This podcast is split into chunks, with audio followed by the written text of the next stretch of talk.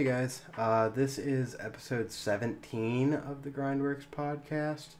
Uh, this is the first episode that we're recording not in my apartment on, you know, the the proper, as I'm gonna call it, setup uh, with two cameras, the microphone, um, you know, proper lighting and everything.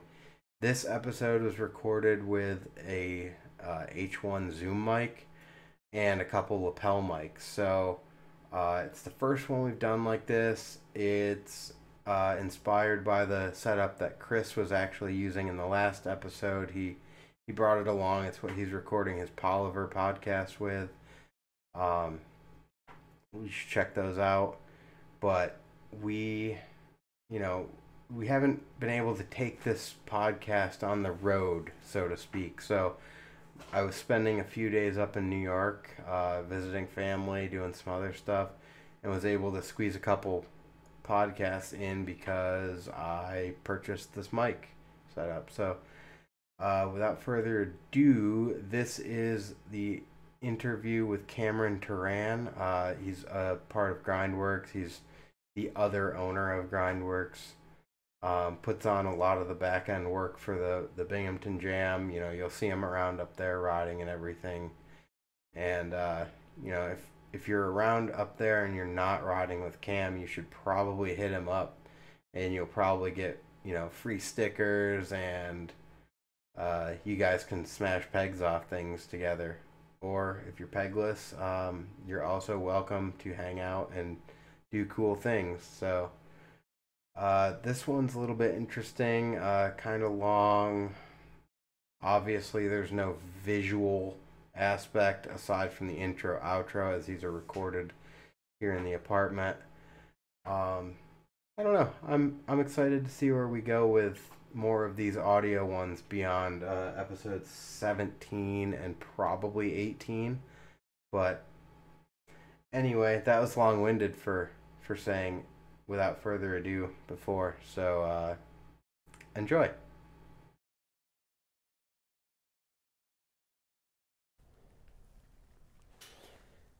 Okay, uh, we are sitting here in Cameron's garage.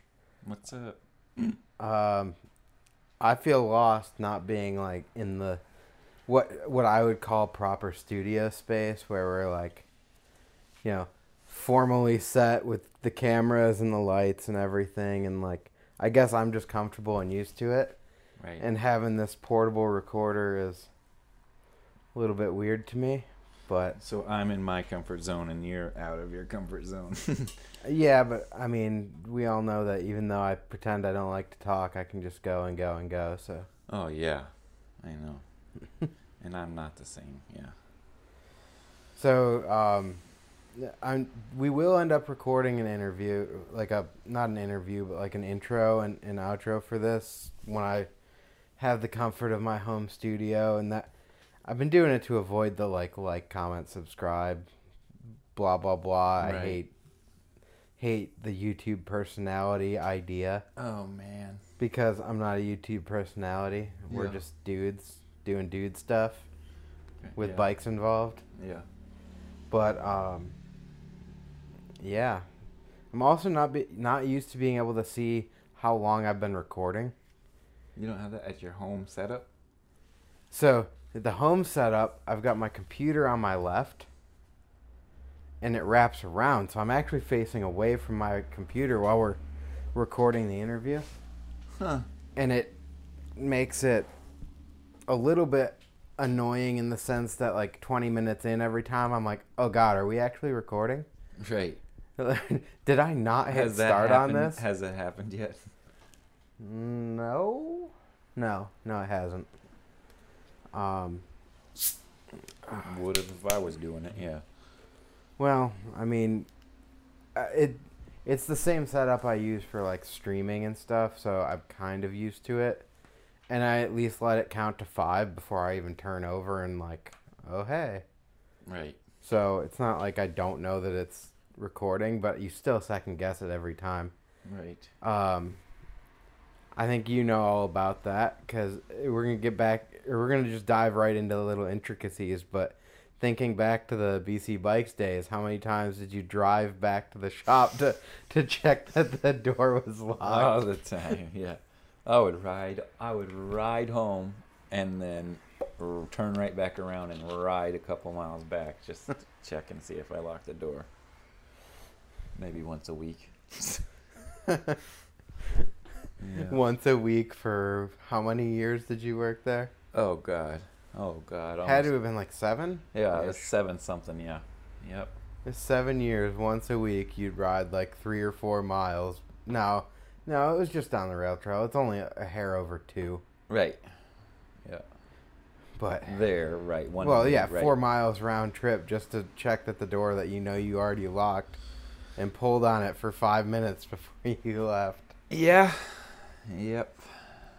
But better be safe than sorry. Yeah, and then you'd have ridden all the way back, and I'd be like, "Did you lock that door, Cam?" it was the t- it was the days that I did it two times in the same day that we had to worry about. No, I'm just kidding. I didn't go back. Yeah, go yeah. home, go back again, and then say, "Shit, did I lock it?" And then go back again. Yeah, no, because you remember the trip riding back. Right. Yeah. I'm just kidding. Yeah. No, but I figure that that's like a good segue into real discussion there because we were talking about it with me recording. So, Right. um, uh, anyone that is real familiar with Grindworks already knows who Cam is. He's the guy who yells at you about your plastic pegs and scooters at the skate park and and at all the jams and Yeah. it's making fun of you. Right. But um, what you don't know is that neither of us really care, and it's kind of just all fun, kind of. definitely. Pretty much. You know. I mean, do we like plastic pegs that much? Nope. do we like scooters that much? Nope. But do we care? Not really. Do, do we like the people that ride them? No. Yeah. Right. no. No, no, some of them, you know, it doesn't matter. That's that's just a, it's just Yeah. an inside. It's a real big inside joke, and whether that took off with other people too that that related or had whatever their own, you know. I'm referring to the fuck scooter sticker. Basically, what what this Yeah, what, yeah. what this delved right over into was the fuck scooter sticker, which was Mhm. uh, awesome sticker, and uh, Yeah, it was the, a controversial sticker for what scooter kids and parents. I don't know. well, our original joke was that it should say little kids, but you can't make that sticker Right. because I mean you could, and you might sell a whole bunch of them, but it's not the demographic you want. Right. Right. So, um, yeah, I mean, it just turned into scooters, but yeah, it was funny when we were like brand new out of the gate, and then that sticker got big, and we're like, uh, right. uh, terrible. Yeah. I mean, jeez. I still get.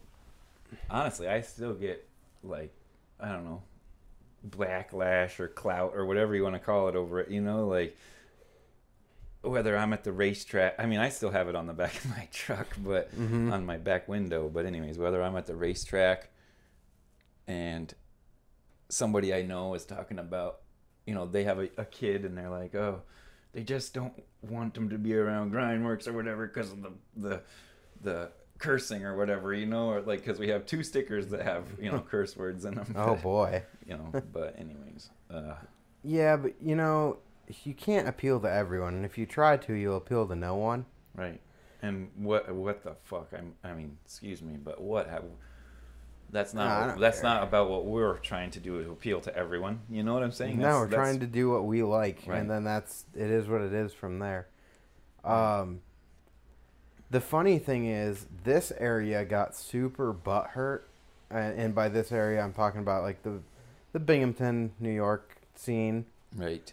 Got super butthurt about that sticker, and no one liked it. I mean, a lot of the people liked it, but it it was pretty cutting Right. as far as like people were either into it or they thought you were a douchebag. right. And then down in Pittsburgh, the people that the most people that had that were scooter kids. They all wanted it because Yeah. they thought it was so funny to have that sticker on their scooter. Right. And I don't know what the deal was, but they were just like, "Yeah, man, of course it's kind of lame and it's corny, but it's fun." Right. And like we're all here for fun and like exactly. Yeah. But yeah, they like got it. So it was funny to to see the difference that there were dudes repping that sticker on scooters Right. in Pittsburgh and then serious issues over it up here. Yeah. Yep. Well, I don't know. it Doesn't. Uh, we didn't need to justify it. You know what I'm saying? We didn't No. need to justify it. No, but you know what it actually becomes a problem with is like you sit here and especially so I'm going to backtrack for a second. Where I was going with the initial comment is that a lot of you know Cam uh, through the Grindworks page, through any of that. Uh, unless you're just tuning in to like your first podcast ever, or I guess any of only the podcasts and not checked out social media, anything like that. But Cam is one of the founders of Grindworks with myself and our buddy Sam, who uh, we thought was going to be here tonight, but You know. that that fell through, and uh, you know, life happens, whatever. So, anyway, um, a lot of you guys know Cam from Grindworks, different stuff locally. What a lot of you that follow Grindworks don't know is that Cam is not from the Binghamton area. Cam grew up in Arizona, so. This is where I'm going with that comment. Is growing up in Arizona, there's a lot of parks that don't allow bikes, and there's there's a lot of skateboard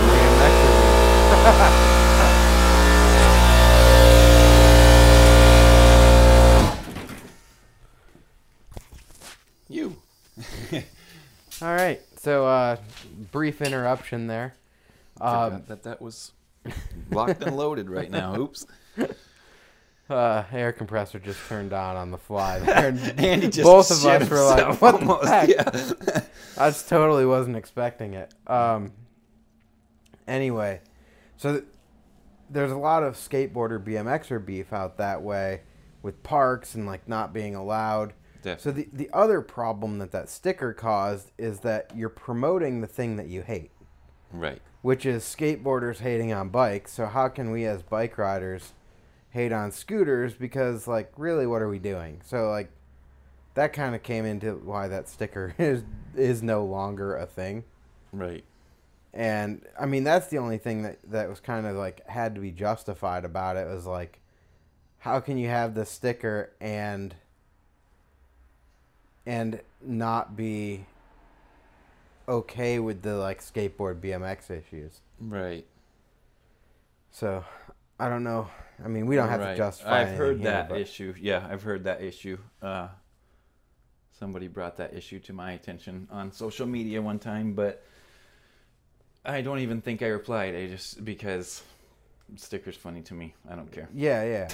well, and and again, you had we had scooter kids repping that sticker. So Yeah, I literally was like, I don't remember who it was, but I was at work, which was the bike shop, and I was talking to somebody making an order or doing something. I don't know if it was getting ready for the jam or, or one of the jams years ago, but they were somewhere far off that I was like, wow, they, they're like, we got to talking and the Grindworks came up and they're like, oh man, I have, I have that sticker on my bike or whatever, man. I love that sticker. You know what I'm saying? And I'm like, you know, it was, it was I thought it was like a Sunday or Odyssey, wasn't it? I, I, I, like think it vaguely was. I think remember it was. you I talking wasn't. about I'm that. pretty sure it was. It was Odyssey, right? And it was down in Austin anyway, so it was like.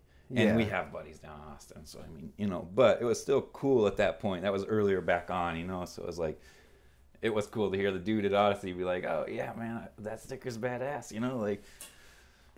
Some people got it, some people didn't. Some people were scooter kids that got real butthurt about it, and some people didn't care either way, you know. Yeah, yeah. And some people see the other problem with it, I guess, and then we can like kill the discussion Yeah. on it is that some people really were into it, Yeah. and you know, it wasn't that they thought it Like, was yeah, funny. it was like a freaking like a Nazi group. Yeah, exactly. And you're Yeah. like, come on, man. Like you're you're taking that. It has our name on it, and then you're gonna go act belligerent towards people. Like right, now, it's a different game. right, The other thing that was annoying about that sticker, everyone quote unquote loved it.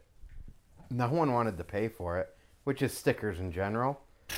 Yeah. But the problem was it had Grindworks was kind of like an offshoot, the way it was die cut, and people were cutting Grindworks off. Which, if you pay for the sticker, I don't care what you do with it. If we give you the sticker for free and you cut our name off of it, like, right. come on, man. Yeah. So that was pretty lame. Now, I I'm not name dropping who was doing that because I I watched a couple people do it. Oh yeah, I've seen. uh, You know, I mean, yeah, it is what it is. I've seen. I've done it with other stickers and t- tweaked the letters around. You know, we've had people make funny sayings out of the fuck scooter sticker and stuff like that. You know, Yeah. you've done it. You know, yeah. Yeah, but, uh, yeah, I know exactly what you're saying. yeah, we can do whatever we want. They're our stickers. right. We paid for them. Yeah, they just gave away thousands of them. Yeah, yeah, and uh, we we do that anyway. yep. I mean, we we we got stickers. We got to order. I was supposed to order them a while ago and didn't do it. Oh, I know. I know that story. Yeah, well, I mean, we all know just stuff comes up and Yep. More pressing things. We actually were we. I think by the time we got the designs all like squared away, or even ninety nine percent there, we had missed our ordering window to hit the jam we were trying to get them for. Oh yeah. Yep. So I was trying to get them for something at the wheel mill. Maybe Winter Welcome That's what we was. we co-sponsored that one jam. Yep. Yeah, and I we missed the window to order them, so then it slipped. Right. And uh, I guess we got to come back around to it because we got we we haven't announced the dates yet. I haven't made the flyers, but we have at least two jams coming up this year. Yeah. Yep. Coming up real soon. Like, real soon. Maybe someone can hijack one of them this year and call it their own. Yeah. Right. oh boy. So there were supposed to be three last year, and uh, three happened, but we were not affiliated with the third one. And it is what it is. We're not gonna blow that out of proportion here Yeah. Yeah. because we could. Right. So uh, it is what it is. Oh, you know, always things going on like that, and the ins and outs of this. You know. yeah, yeah. Well, and you, you know, we're theoretically we're nobodies. So Definitely. what's it matter to step on us and push us out of the way? Right. And I don't think the I don't think the people that were supposed to be involved originally are the ones that did it. That's what it was. I. I So- mean, we do know that much. You know. So. So is- that that's also why you know we won't even continue down that road. Yeah. So Well, we did do a little. We did do just a session slash jam type thing up there in Utica, which was sweet. Out here yeah, on my I side. I Yeah. wasn't able to make that out, so I forgot about that. So uh, shout out to Mitch for hooking that up with with Cam and letting everyone use their his spot. Yeah. That was a night. That that is a good setup he's got going out there. Yeah. Does he still have it? I I haven't really seen anything from it in a minute. So I haven't either. I don't know. You'll have to let us know. Mitch, if you're if you happen to be listening, we haven't bored you already with our like random banter before we get into real chat here. Uh, let us know if you still have your your little indoor spot. Little fuck, man. Well, yeah, yeah, you private indoor place. spot. yeah. or uh, yeah, I don't know what the details were with that, but yeah, It's a Dunlop Tire Factory that is huge, and he's then there was you know, but you know that's private spot. So, anyways, Yeah. we can let whatever wants to be disclosed about that. Yeah, yeah, not our deal to blow it. I mean, no one's getting in anyway without Right. him, so. right. But yeah, shout out to Mitch because that's a sweet spot you've got going, and Yeah, hopefully, see uh, hopefully you're open to having us all back, definitely. even yeah. though I wasn't able to make it. Yeah. Um. All right, so Arizona.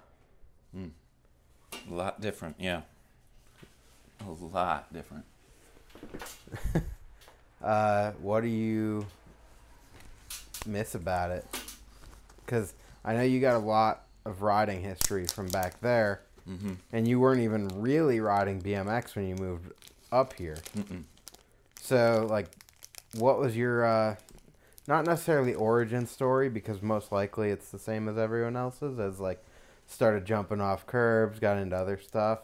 Unless it's different than that, and then go into it. But it's it's pretty much that, you know. I mean, really young, you know. Um, uh, my dad was into that kind of stuff, you know. Like your dad was into that kind of stuff, you Mhm. know. Also, so just always had bikes from a young age taken care of with that, and uh,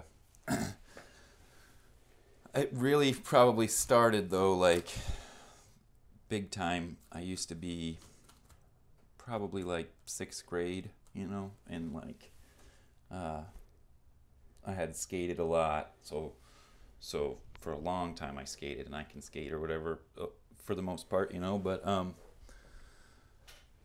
it really started when I probably got like my first mid school bike now, but to back then it was like a not, you know, because I started riding on like thrift store mongooses, like Californians or like old school mongooses, you know, and like Diamondbacks and whatever, whatever we found at yard sales and thrift stores and stuff like that, you know. But the neighbor across the street had a Haro Zippo, which was a sweet bike for me, anyways, back then, you know. Um, four pegs and gyro and front brakes and everything, you know, bright yellow the full kit. yeah, bright yellow, uh, chrome plated pegs. Um, God, I think, yeah, I'd end up with four piece bars, whether it came with it or not, you know, like Mirra bars, but knee savers, right? Uh, but, uh, yeah. anyways, uh, that is when it started to be, you know, but I, I always, like you said, when you said earlier, skate parks back then, especially, was just skate parks, you know, rollerblades and skateboards.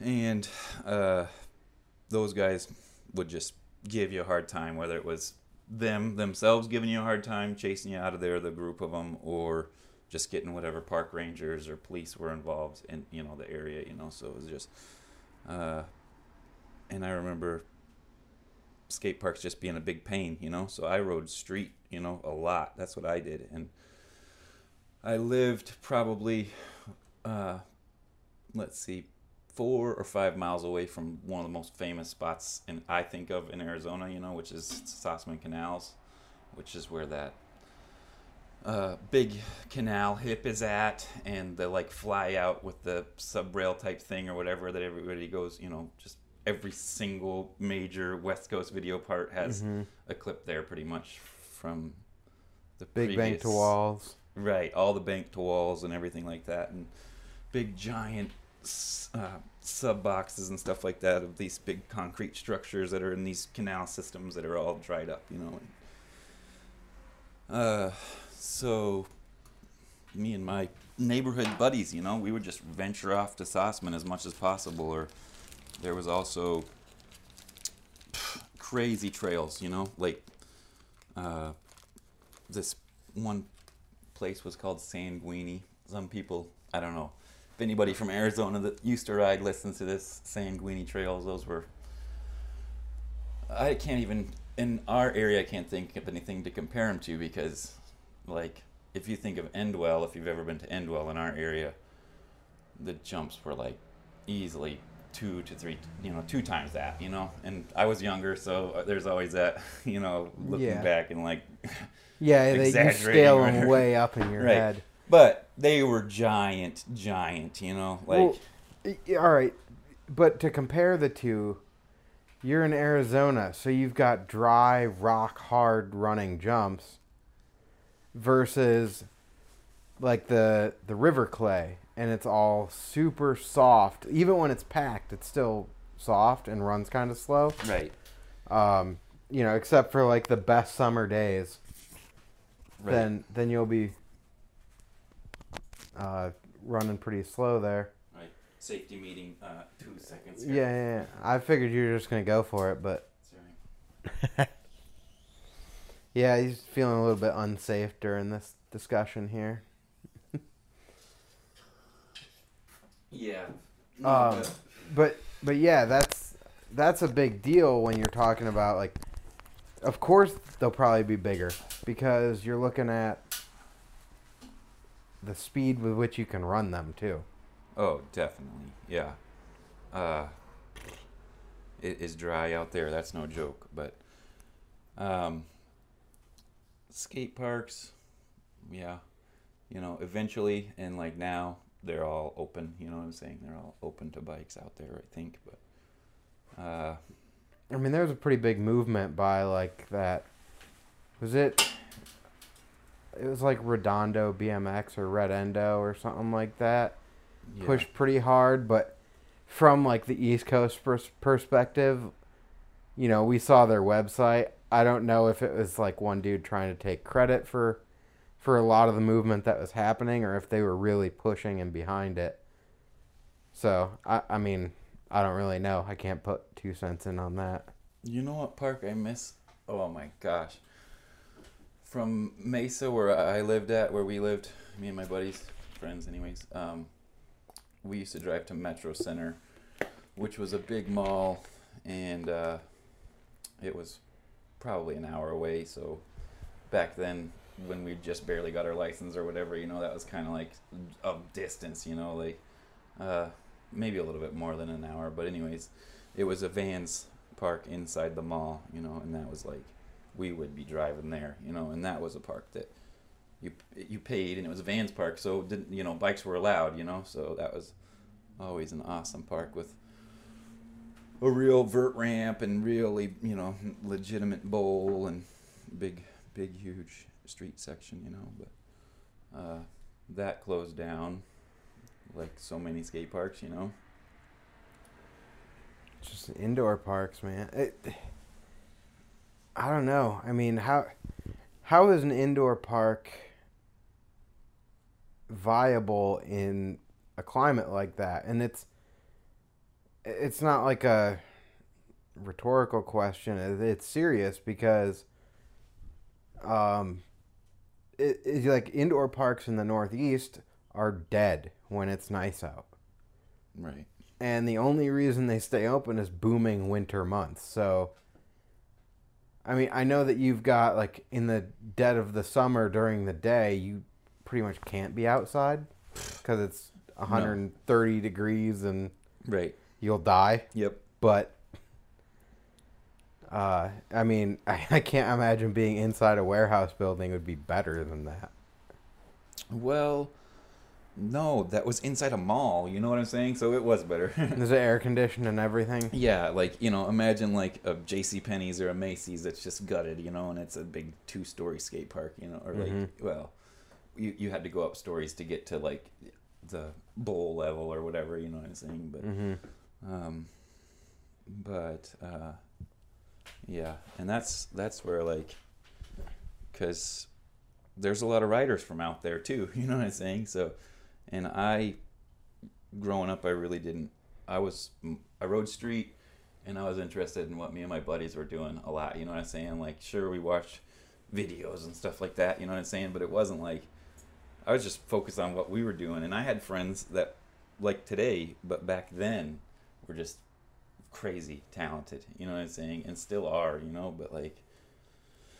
So that's what I, you know, uh, Yeah, yeah. I mean, what was your? I know you had like one buddy. I think the name was Johnny or something. That's still out there killing it.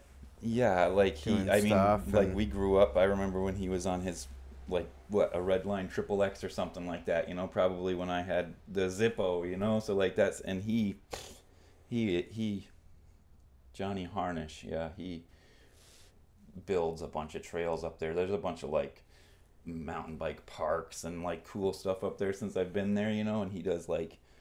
Uh, indoor skate parks that he built he's a ramp builder basically you know Mhm. and does uh furniture that is in the style of ramps and stuff like that. Kind of cool stuff. But, That's awesome. but he is, yeah, he's he's actually an Iowa guy too. You know what I'm saying? So you know that team Iowa or whatever, right? Yeah, Back in the day, he was part or like buddies with them and stuff like that. right? cool. But I haven't seen him or rode, you know, what I'm saying with him in like yeah, see, years. 15 years probably. Yeah, right. but uh, who was it? Like, I would remember being at like Vans and Casey Badger would be there, you know, like uh, ripping it up, you know, and like I worked at a shop back then, you know, like because I started working at my first bike shop in 2003 now, you know, so riding back then and uh, there was a guy Elliot Hart. He doesn't ride anymore, but he was one of the neighborhood superheroes pretty much, you know, like just naturally talented, you know. But uh yeah, and then I moved out here and uh You liar! You're fast forwarding. You're in uh, San Diego for a while. San Diego, yeah. My bike got stolen in San Diego, right? Yeah. And I was kind of skating in San Diego. Now, how how long were you actually in San Diego? Because like, I know you've talked about both, and uh, my my impression is that San Diego is actually a relatively short stint. was it was yep it was. I moved to San Diego probably from like fifteen to seventeen. You know, like really short stint. Yeah, and uh, then moved back to Arizona, and uh, that well, at that point. I think I started working back at the bike shop again, and I was riding and everything like that. That was, that was more up until the point to where I quit riding approximately 2006 2007 range you know for quite a while Yeah.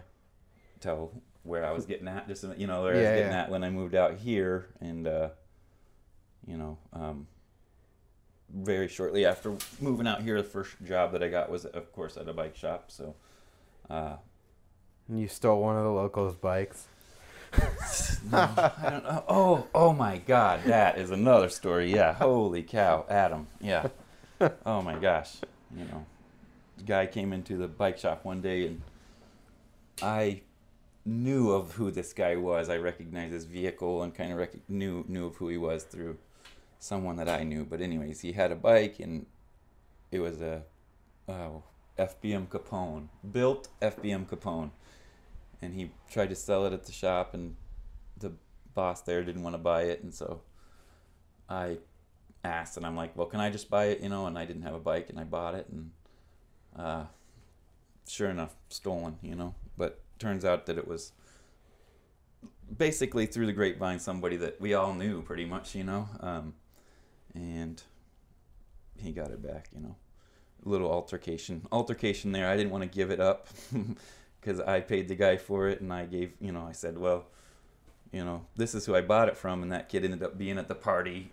They're like, oh, the the group of guys that came to my house to take care of it and get the bike back were like, oh man, he was at the party the night that that bike came up missing. You know what I'm saying? And he's a shady, shady freaking guy, you know. So that makes total sense, you know. Mm-hmm. But we settled it, and he got his bike back, and then years later, ended up Yeah. hopefully being cool. I'm cool with him. I see him out and about and stuff. He's one of the local shredders around here that is doesn't ever really ride, but so that's why he's underrated because he's never seen or rides really. Well, way back in the day, they like he and some other dudes had their own crew out in Newark Valley, Newark Valley Evolution, and they had like a full length DVD they put out and and a bunch of stuff. So like there was a little bit of coverage, and they had a good scene out there.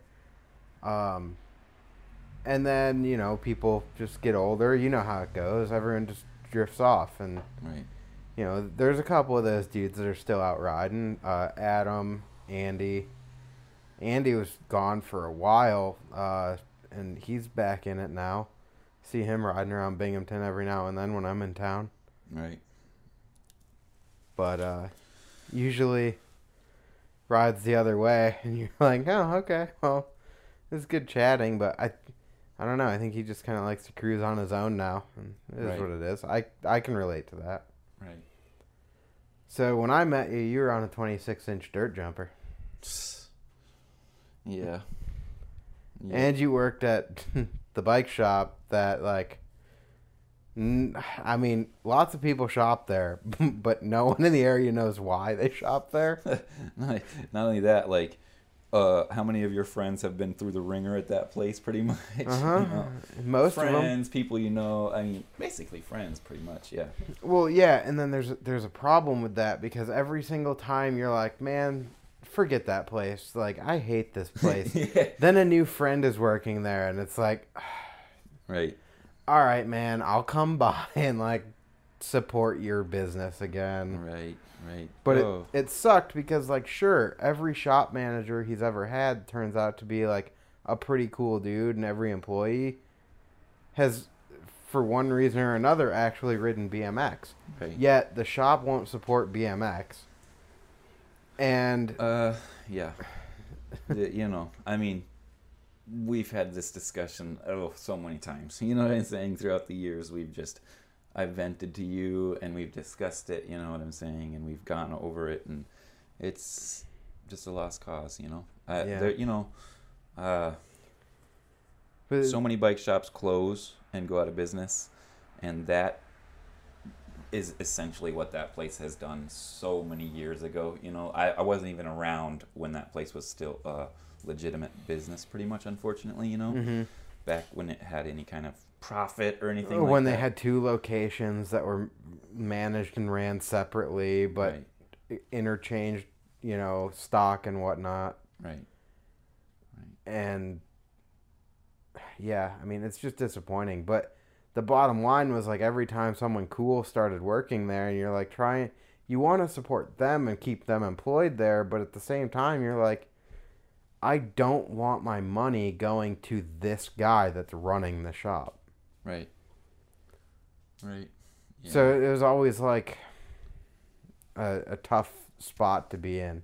this area, you know, I mean, when I was done with that, when when that whole place came to an end, you know, that Mhm. whole situation, uh, you know, I ended up really heavily considering and basically uh, between this old man that actually had a bike shop, Buck's Bikes, in in Binghamton, um, on a property they lived at for a hundred years. I got all of his tooling, you know, and his park tool stands. And I, I mean, I, I outfitted myself to pretty much go at it myself, you know, and, and open up some location or uh, start from my own garage location, even, you know, which I was doing for a while. I was, I was, I was bringing in some, you know. Um, Well, I mean, you had you had a loyal customer base via your social media following. So right, right, like it you know it's kind of like if you have a mechanic for your car you've gone to forever and he he moves from shop a to shop b like are you cool with some random person at shop a still working on your car or are you just going to take it to the guy you know and trust at shop b now right, right. Well, yeah. So I definitely had, I definitely had loyal people follow me, and and uh, but uh, where I was getting at, oh, then I, so I got the tooling from him. I got all kinds of stuff from him, and then I, HCS goes, you know, and so Mhm. then I got all of that stuff, you know, from I basically cons- uh, liquidated all of HCS's inventory from bikes, and uh, was just gonna do my own thing, and this that, area that was all consigned to you right at that point right, yeah. right, so yeah. So I mean, I, I, I took uh, possession of that, and then we had an agreement written out and wrote out, you know, Mhm. uh, to really fair agreement, super easy, you know, super easy, fair. Derek was like the most easiest, flexible person to work with in that regard, you know. yeah But, um, but it's the area, you know. I mentioned it in the beginning of this whole part of the conversation that we're at right now. You know, it's that this is- area is not conductive of that business. You know, I mean, uh, so I decided to go to a regular nine to five. You know what I'm saying? Which coincidentally is was still in bikes. You know, and that same uh, following still followed me. You know what I'm saying? So yeah uh, yeah. so are, you are working on all your your same customer stuff Yeah, oh at- yeah, they followed me right to where I'm at, which is a big box store which sells bikes, you know. so you're a sellout yeah. It's a local No, big box store. You're you're not though because you have a family and stuff. You have to take care of like yourself and your family. You know, at 15 you can sit there and call yourself a sellout if you wanted to, but right. at yeah. at in your 30s, like are you or are you making ends meet? Because I feel like the excuse again is this area. You know, I mean, look at we have a, a, few other bike shops. We have we have Babcock's, which has two guys, the owner, and one other guy, and they've got it covered. That's what you, that's what you need for a bike Yeah. shop around here. And they they get a seasonal college kid or something like that a couple of times a year maybe or whatever Mhm. you know and a bookkeeper you know that that'll work but uh then we have uh, a newer one the bike rack and i know both of those guys over there you know and, and especially the guy that's where's heading- that at? that's that's uh the hockey shop hockey Okay, shop, okay. Oh, which is yep. over there by uh, bcc on front street right Oh, I forgot they moved out of Endicott yeah like a long time ago. Yeah. Actually, Yep, they're across from the that uh, college over there. But anyways, they so they've got it covered. I know them. You know, there's another bike shop with uh, Aero Cyclery. this is like Mhm. I don't know how that place keeps going, and it's just the same woman that's been running it for a hundred years that handles it. You know. Um, flooded multiple times and stuff like that, you know, and I hear crazy funny Yeah. stories about that place, you know, like whatever getting handlebars there and draining the water out from the flood still or whatever you know like just you know but there people find stuff there too finds of like new old stock of, of stuff because it's an old old place that lady has yeah. Long story short all the bike shops are covered in this area you know and yeah i do have kids and a family and i do got to do it Yeah, and your little garage shop wasn't gonna pull that in, right especially based off of the inventory that you oh it was it you was, were allowed to keep. And then what what a lot of people don't know is if your garage is attached to your house, most companies won't sell to you. Yep. You have But to have a detached Yeah. road front garage for it to be considered a separate business. Right.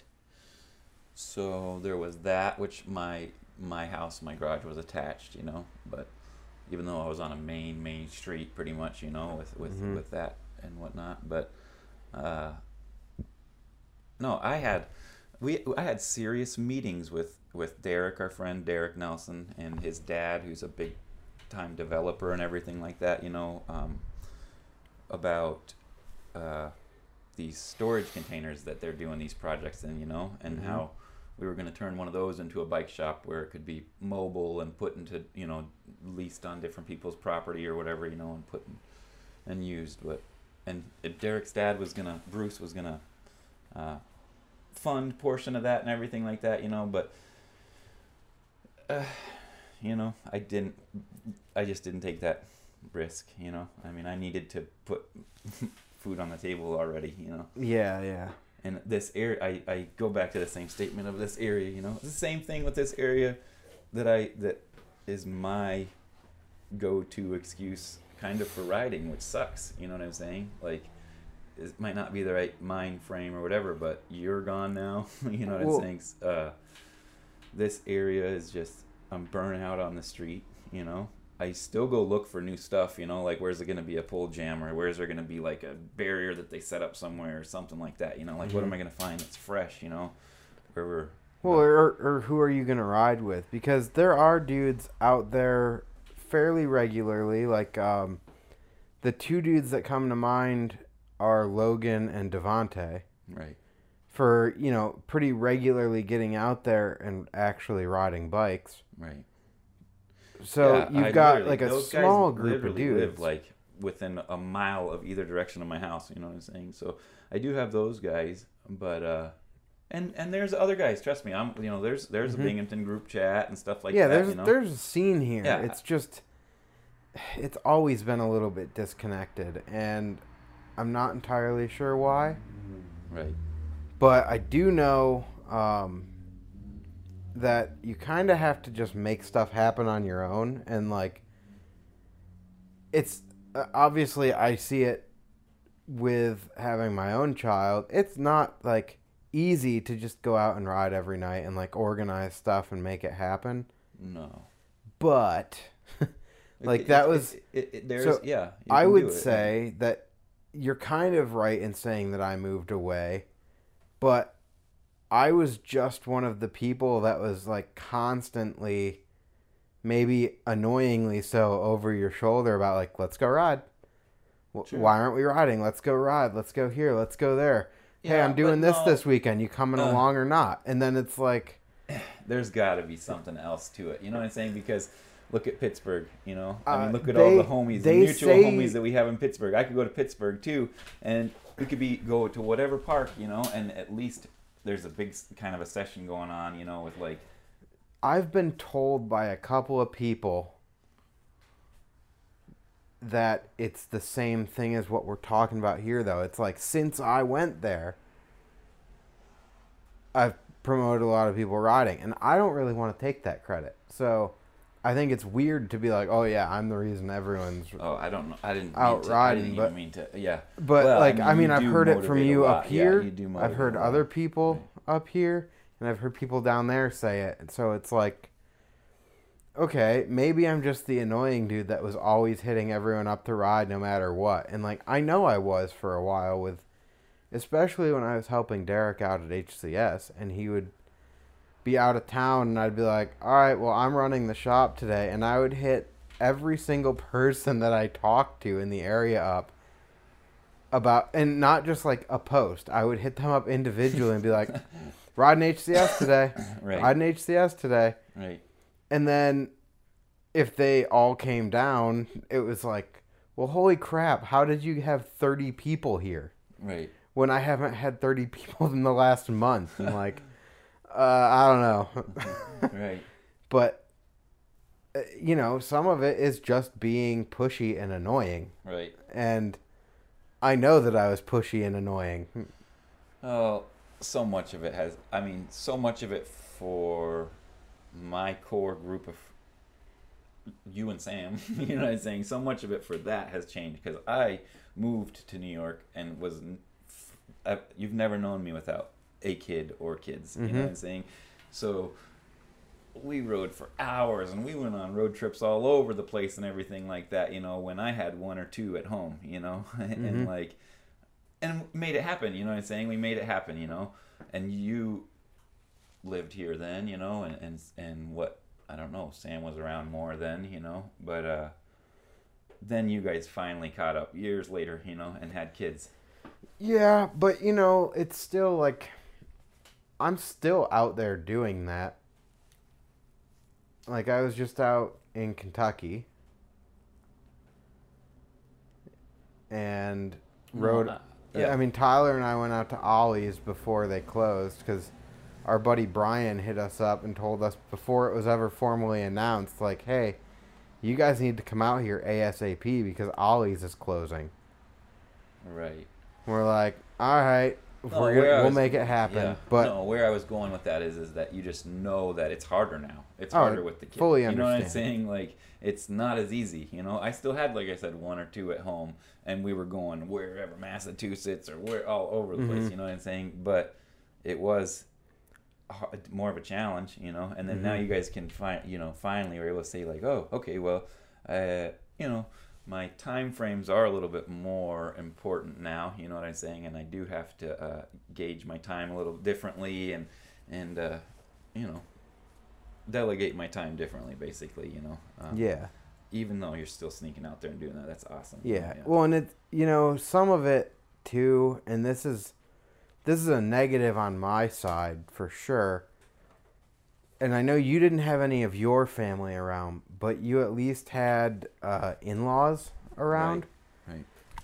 So it wasn't like it was just you up to you and your girlfriend at the time to figure this all out just on your own Right.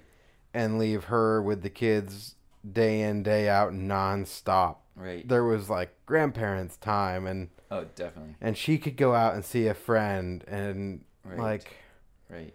I don't have that I know. Luxury, talk which makes you know, it everyone way talks about, hey, rougher. Rachel, shout out to Rachel right now when we talk about how we should come back to this side of the woods where we have lots of people that watch the little baby boy, right? I don't know, guys. Yeah, I mean that's a whole different discussion. This isn't my interview. right. Even though I talk about myself a lot. Yeah, Um, but no, I mean it. So I guess this area has a crappy bike shop scene. Not that that they're crappy bike shops, But for BMX, the only shop really even trying to support it, I would say, is Ace. Yeah. And they're, I, I'm going to just say mail order only. Even though they have a, a, a storefront, they're they're a mail order shop.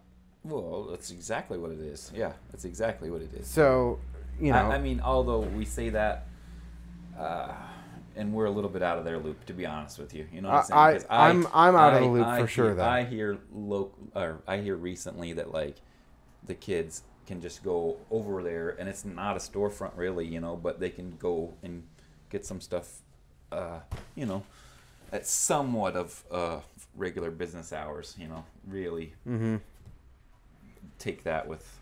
However, Yeah. however you want to take that, you know. But Yeah, and then just for like general purposes, discussion wise, because a lot of people listening to this probably have never heard of Ace BMX, but it's, I mean, at what would it have been like Well, it's- late They, late they claim 19, 80s. no, they 18, 1981 is when they claim that they started Okay. that mail order, and it was it, it started right in So- magazines. So it, it started before Dan's comp, then I it think, did, and that And- right, and then you know Dan surpassed them at some point, and I wouldn't know where the real current ranking is because I would say that there's three top ones at the moment, at least in my opinion, and I'm dated, but it was Dan's, Albe's, and Empire, those are them. Yeah, and right now Dan's is questionable that's right, because no one knows what the heck's going on with Dan's right. and I haven't looked into it, but I know that it got sketchy for a, a little while and that stuff was on back order because they couldn't get it because they weren't paying bills. Right. And that's hearsay. So um, if And that's you know not what? true, then I apologize, Dan's Comp, but I'm pretty sure it is. True or not, we've seen companies come back, Mhm. stuff like that. Yeah. One of my uh, favorite companies came came back out of Yeah. uh, court ordered repayments and, and Yeah. is now killing it again. Right. Debatably, I think so, and that's Eastern. Right. Yeah, I don't. I don't care. I, I got Eastern parts on my bike. I don't care. I, I'll shout Eastern out. Everyone talks so bad about them, but I still maintain, and I've talked about that before on the podcast, is they are no worse than like a cult or Shadow or not Shadow, yeah, like Subrosa stuff. It's that they're not very good at marketing, and like there's hype built up around like a cult part, and if it fails, they just bring the hype out and hook you up with a new one. Whereas Eastern, they they'll hook you up with a replacement. They've always been awesome about that. Yeah. But there's not a lot of hype there, and they also don't have a banger team. Right. You know, you get a ton of people backing Cult based on the team. Well, And the Cult person is- running it. Cult is uh, got really talented writers, and, And the person running it is a marketing genius. right. And honestly, to just I mean, not as a derogatory term or whatever, but they're kind of trendy. You know what I'm saying? Like, Yeah, yeah, yeah. So that's going in their favor. You know. No, that's what I'm saying. It's Eastern is their their failure has always been marketing. They're just not a marketable company, Right. and uh, Oh you know God, somewhere it is what it here I got- yeah. I But got some old Eastern stickers around here somewhere. but I- like I don't feel like their product is any more subpar than than anything from Cult or anything. They've always been on when a trend comes in, like heavy bikes or light bikes. They've always been the ones to push the limits the most. Uh huh.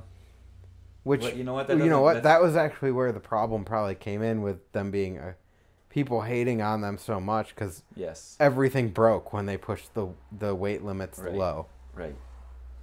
And I just know I just know better than to really mess with some of that stuff personally, you know what I'm saying? So why does it, it doesn't affect me as much, you Mhm. know? Like, hey, I didn't get a Grim Reaper frame to go ride uh, street with, you know? like so uh, I'm not dealing with the repercussions of what that could, you know. I don't know. Never mind. I, I don't know. Yeah. What was the killer auto? Was that a solid? or it wasn't. Who made the Killer Auto? I can't remember. Because that was another frame that, like that company, it broke all the time, but they had good marketing and a good rider to back it, and it it didn't get the negative rap that Eastern got. Who made that frame?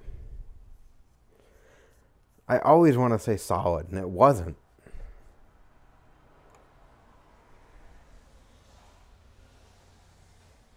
Ah, dude, I don't. It it was some. It, it's a company that when you hear the name, you're gonna be like, huh? It's not like. Oh gosh. I don't know. Anyway, at this point, it's probably less relevant. But I'm gonna sit here and look it up while I I I'm looking at talk in circles. I don't see it, but no, I feel the exact same way. Uh, as long as I'm not getting parts from, they've always replace the parts that I've had an issue with, you know, and uh, as long as I'm not getting something that I don't think Black eye. Bl- black eye. Oh my gosh.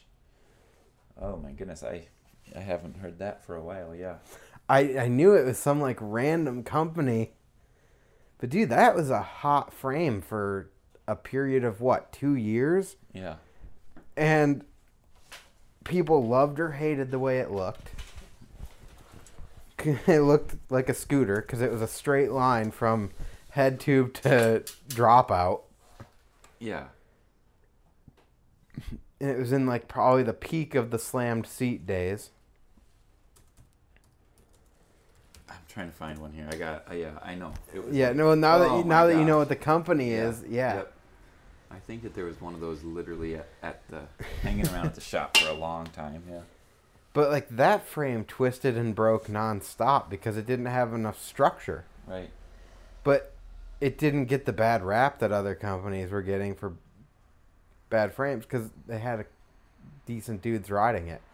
Not Right. that Eastern doesn't well didn't have good people, but it's like they just didn't do good marketing it. And I I don't mean to like keep talking about Eastern, and I'm definitely not trying to be negative about them, no, but no, that's I. I don't know. I don't want to convey that either. No, because- because I I'm a huge fan actually, and I know that that like gets a lot of raised eyebrows. Right. I'm running their pedals right now. I had their tires right up until I got my hands on some more Primo walls. Right.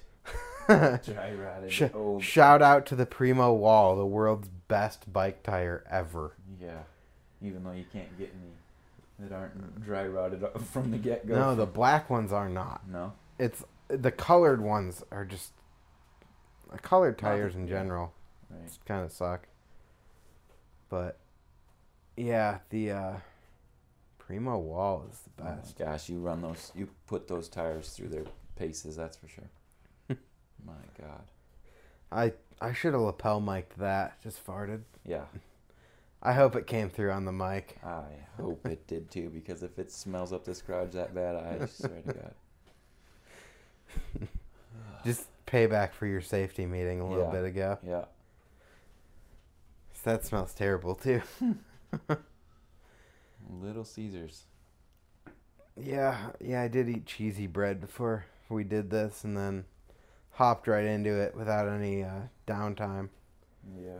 So, upcoming jams. Well, actually, I'm. We can talk about that for sure.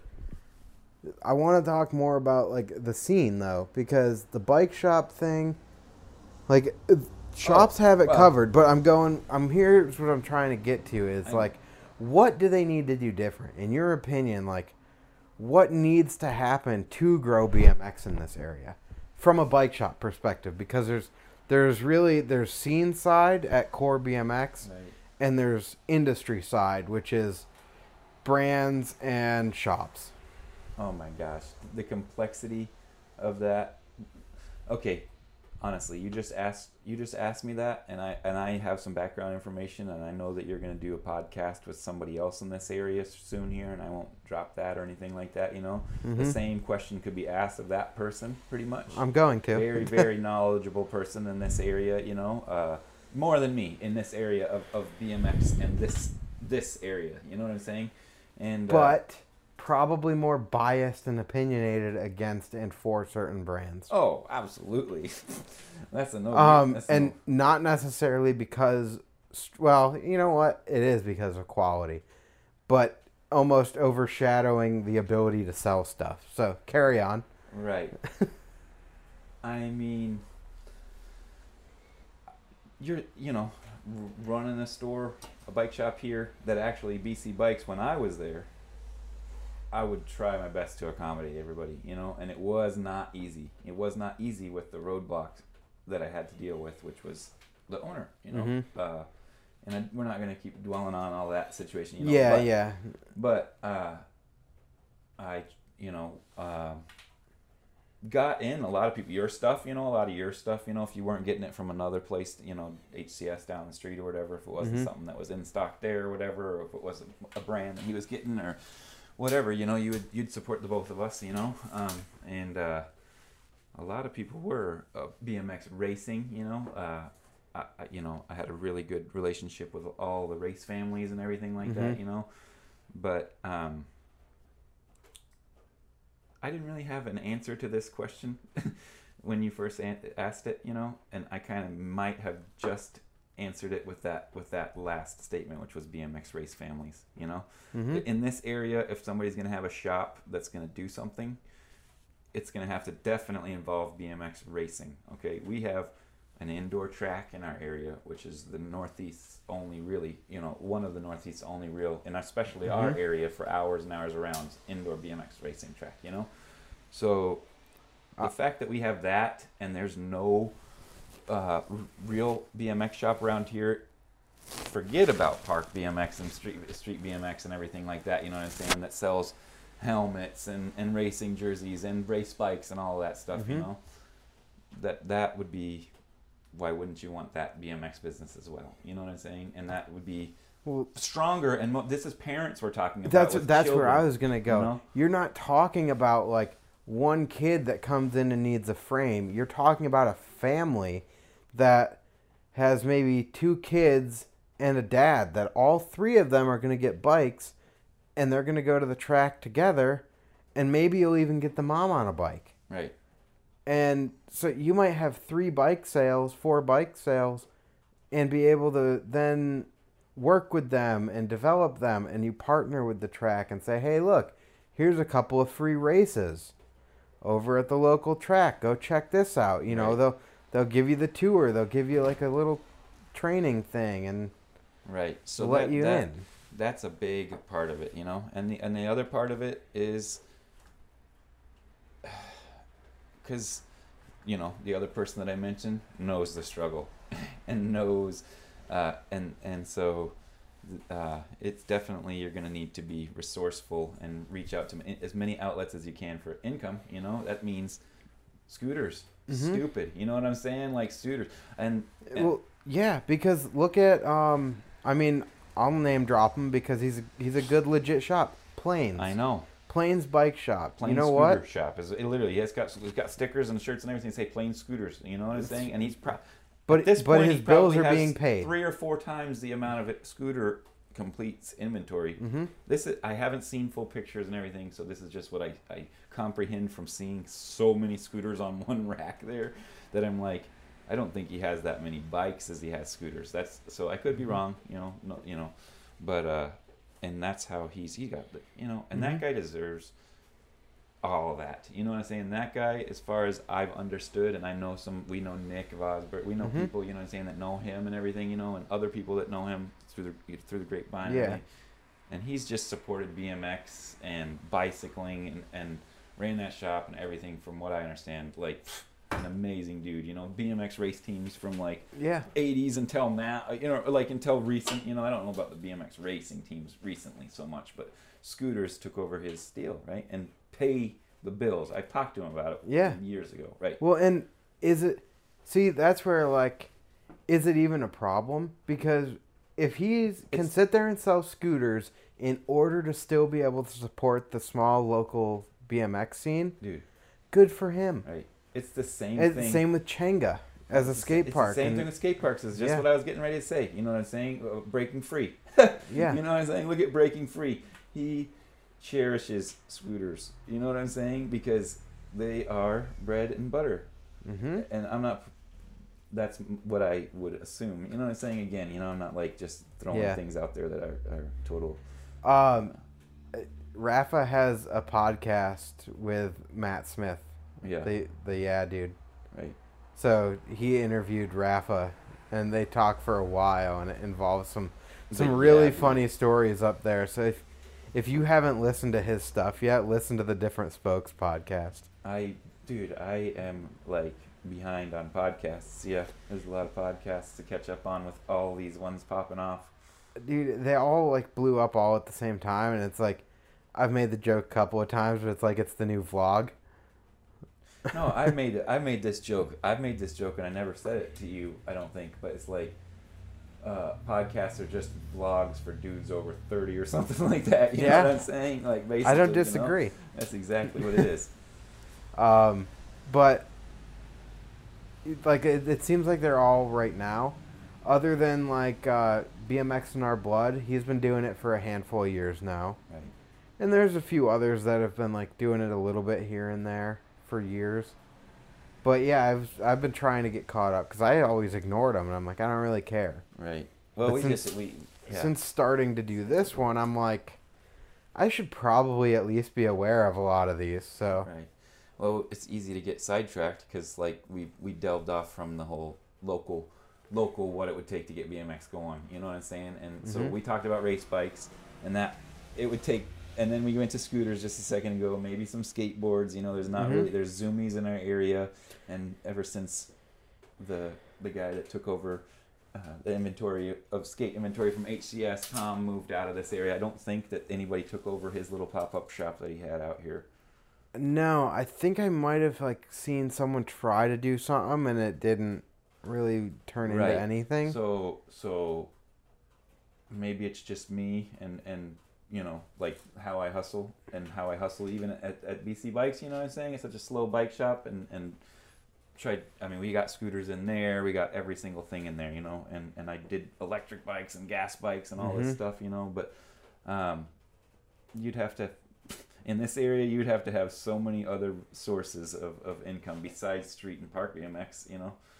well, Uh, I, I think it's not a dumb idea, but I think it's like uh, narrow minded to think that you'd be able to just focus on one thing, right, right. at least in the beginning. Right. Because but, but BMX, you know, I mean, your question was, you know, I'm saying what do you need BMX, to do yeah, yeah. to boost the BMX. In, I mean, basically, what uh, What does, does, a shop or a new shop, if you wanted to go that route, but a shop need to do? Okay, a shop, an existing shop that's out here already. E- either or. Okay, well, an existing shop that's out here already needs to. I mean, this reminds me of the first shop that I started working at, A1 Bikes in Arizona. You know, that shop I grew up going to, and hung, you know hung out at as a kid and as a rider, you know, and stuff like that, and got all my stuff from, and first three piece cranks, and just worshipped that place, you know. And I I asked to work there before I even turned 16, and then the day he he said okay, made an agreement with me, and then the day I turned 16, started working there, you know. So, um, and we, that was like I said earlier, I think 2003, and we had, it was a Trek d- shop, and we carried multiple other brands for all the other types of bicycles, mountain and hybrid and comfort and stuff. But we had a sick BMX department, no denying it. Back then we had everything, kink, we had FB, FBM, we had everything solid, you know, we had just whatever you could imagine. We had frames, you know, like you like you would think of what pretty much what you would want to go into as a Mhm. kid or an adult and and and have a selection of and, and pick your stuff, you Well, know. So we were down at that Powers shop. Oh my god. right? Yeah. That's a good example Oh of like you go in there and it's That's a that's just a so uh, wet dream. there's there's Powers, there's um the one in like it's like Rhode Island or something. I can't think of what it is Oh, offhand. malls. no, Circuit. Oh, circuit. Yeah, no, sorry, but there's malls too. Malls up, yeah, Yeah. outside of Boston Yeah, area. yeah. Um, but you know, you've got those types of shops that yeah, they're carrying core BMX brands, they're carrying what people want. And then you've got shops like where you worked. I know the name's already been dropped, but I'd rather yeah, not I- I just know, keep right, berating yeah, them. yeah. Um, and it's not just your shop; it's shops like where you worked, where you walk in that front door, and if you're looking for BMX, it's the small little showcase in the back corner of the shop, tucked away from everything else, and they're gonna ignore you Yeah. when you walk in the door and Well, you're like, "Oh, I'm looking for yeah, BMX." Right, yeah. I know. It's your, it's your typical right. Yeah. So you're already pushing them away from the minute they walk in the door instead of like, hey, what is there? And then there's the other type of shop that's carrying BMX but doesn't really want to that all they sell is Redlines. And you go in there and you can get Redline completes or Redline aftermarket parts. And you're like, well, I'd really like to get a set of the new FBM bars. And they're like, no. Oh, okay. Well, then I'm not buying your Redline bar, so I'll see you later. Right. And you've got either type of shop. The shop that like doesn't want to. Neither shop wants to order what you want from them, Yep. but one doesn't care about BMX at all, and the other is so brand focused that they're killing themselves and choking themselves off right from the beginning. Right. Yeah. No. I mean, basically, this area. If somebody were to pick up a kid that was passionate about BMX, you know, uh, an existing shop here picked up a kid that was passionate about BMX, uh, and rode, you know, and and um, and then they also invested in the business with a little bit of their own, you know, the business's bankroll or their own, you know, Mhm. whatever, and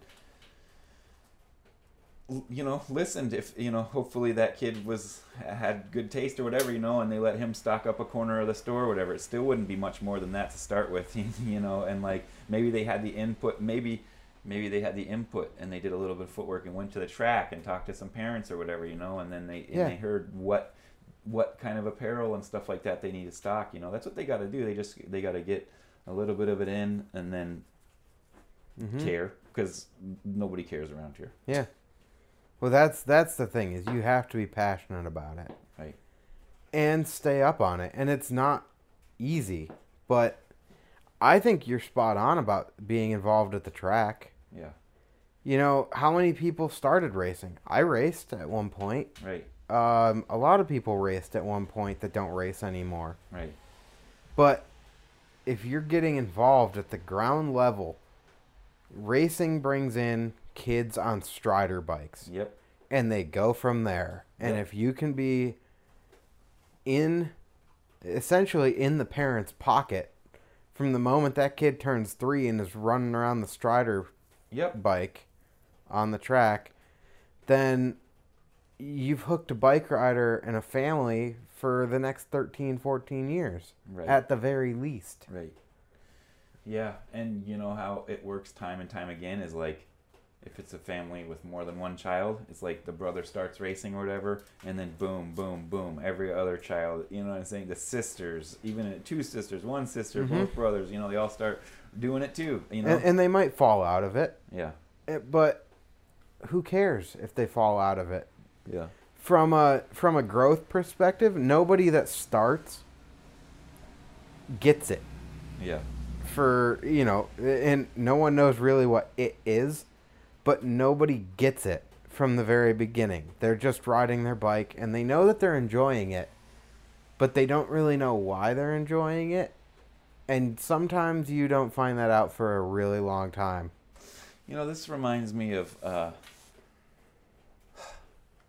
this weird feeling I get at the racetrack sometimes because I've been around and involved in bikes the mo so my whole life pretty much. You know what I'm saying? And then I can't say that it's a feeling that I I like or whatever. You know what I'm saying? But then when there's these families that are so involved or whatever that started like two months ago or whatever, you know, like I, I get this little bit of a feeling inside that's like Oh, they totally don't get it. yeah, yeah, right. You know, But you know what? The parents and the families don't have to. right, they're they're hyped that the kid is out there and enjoying something. right, But so I have some additional input like you're talking about at the shop level, like yes, obviously stocking the right product Right. comes into play and having someone that knows the product. So I think you need two guys or or one well-rounded guy. You're That talking knows about a BMX. utopia here, though. I mean, Well- you know, in a perfect world, you know, because there's no way that no shop around here is going to pick up Yeah. two guys. You know. Well, it, one guy that is familiar enough with BMX racing right. To not be a complete fool talking about it, but that also has their hand in in like occasionally being out at Sherry Lindsay or something or the local park for for anyone that doesn't know, and just knows the people that are out riding. Just I mean, you were that guy, so it's not BMX Utopia. You you've been there. It's Right. just that the shop you were in was not conducive to this. So. Right. Right. So once you've got a person and then you need to promote. So the social media is huge. Yep. And I know you were doing it when you were working at the shop. You had you never really had an Instagram going, but Instagram was kind of in its infancy at that point Yeah. still. Yep. But you were on Facebook and you were promoting stuff really hard. Yeah. And it was working. Yeah. Commercials on TV and radio ads. I mean, I did. I was behind all all of that. Mhm. You know. Right. Yep. So promote. And then if you're promoting at the track as well, all it's going to do is bring people to you. Yeah. No, not not you know. uh Oh, you know, you can only be so good and productive as your leader or the the master allows. You know what I'm saying? Mhm. Uh, so that was the downfall of that place. Yeah. Well, and I think that hurts the scene. So I, you know, I, I mean, we can we both here know that I had a good relationship with those families and those, but they Yeah. couldn't stand the owner. the place of business and, and the the previous experiences that they had and everything like that. You know, Mhm. um, I I'm doing a lot in my current work right now. A lot, a lot in my current work of going to seminars and stuff like that that I'm getting sent to and stuff like that for management training and stuff like that. You know, because I'm at a level of management, but in order to go beyond probably where I'm at, it's definitely good to have all those classes and everything, and something that's just Mhm. the order of how it goes. You know, so. Uh, but um, I heard something, and it was uh, customer feedback is like oxygen, you know. And this is this this is like well, we're talking about bike shops, you know what I'm saying? But this this is like kind of a easy thing to think about, you know. And you just that shop had so much bad customer feedback that it had no oxygen, Mhm. you know. Yeah. So then the other side of promotion and, and everything, like you're, we're talking about it from the shop side. Now, look at the track itself. How well are they promoting? And if they don't have like a photographer or something that's out there posting stuff on their page after every race, just taking pictures of every single person on that track at some point in the race. It doesn't matter if it's on the same roller. You take a picture of every kid and every dad that's on that track Yeah. and you post every single one of those photos to your race album from that night. And then those people hit share Right. on that photo. And now who knows how many people from each one of those people now saw that photo and go, "Wait, what's this BMX racing? I didn't know you did that." Or where can I see that and try to do that? Or can I come watch even? Right. Oh my god, yeah, it's the same. It's like uh, at the shop that was five minutes away from the racetrack. You know what Mhm. I'm saying? And I was like a promoter for that place. People didn't even know about it. You know, you know how many people I sent to there. You know, Yeah. and the same the same thing can be said with HCS. To be honest with you, you know what I'm saying? I sent so many people to HCS that had no idea, but that that's a different story because. Well, it's for different reasons that's too. diff- yeah, that's totally that's not that's not for the same thing. You know, that's just because uh, totally different reasons. But anyways, uh, when I was there, I can't say it was bad for the for the BMX racing scene and for you know the, the Mhm. actual scene around here. Even though it wasn't as good as it sure could have been, that's for sure. Mm-hmm. Yeah, so I mean, I feel like there's there's a handful of if you started at the track, you don't like you could go do it for him. You could just be like, Gary, I'm taking pictures of everyone and posting them on your Facebook. Right. And from that point, it's growing the scene a little bit here and there. I know. And if you can double the moto count, I, what is the moto count over there on an average single point week? Do you know?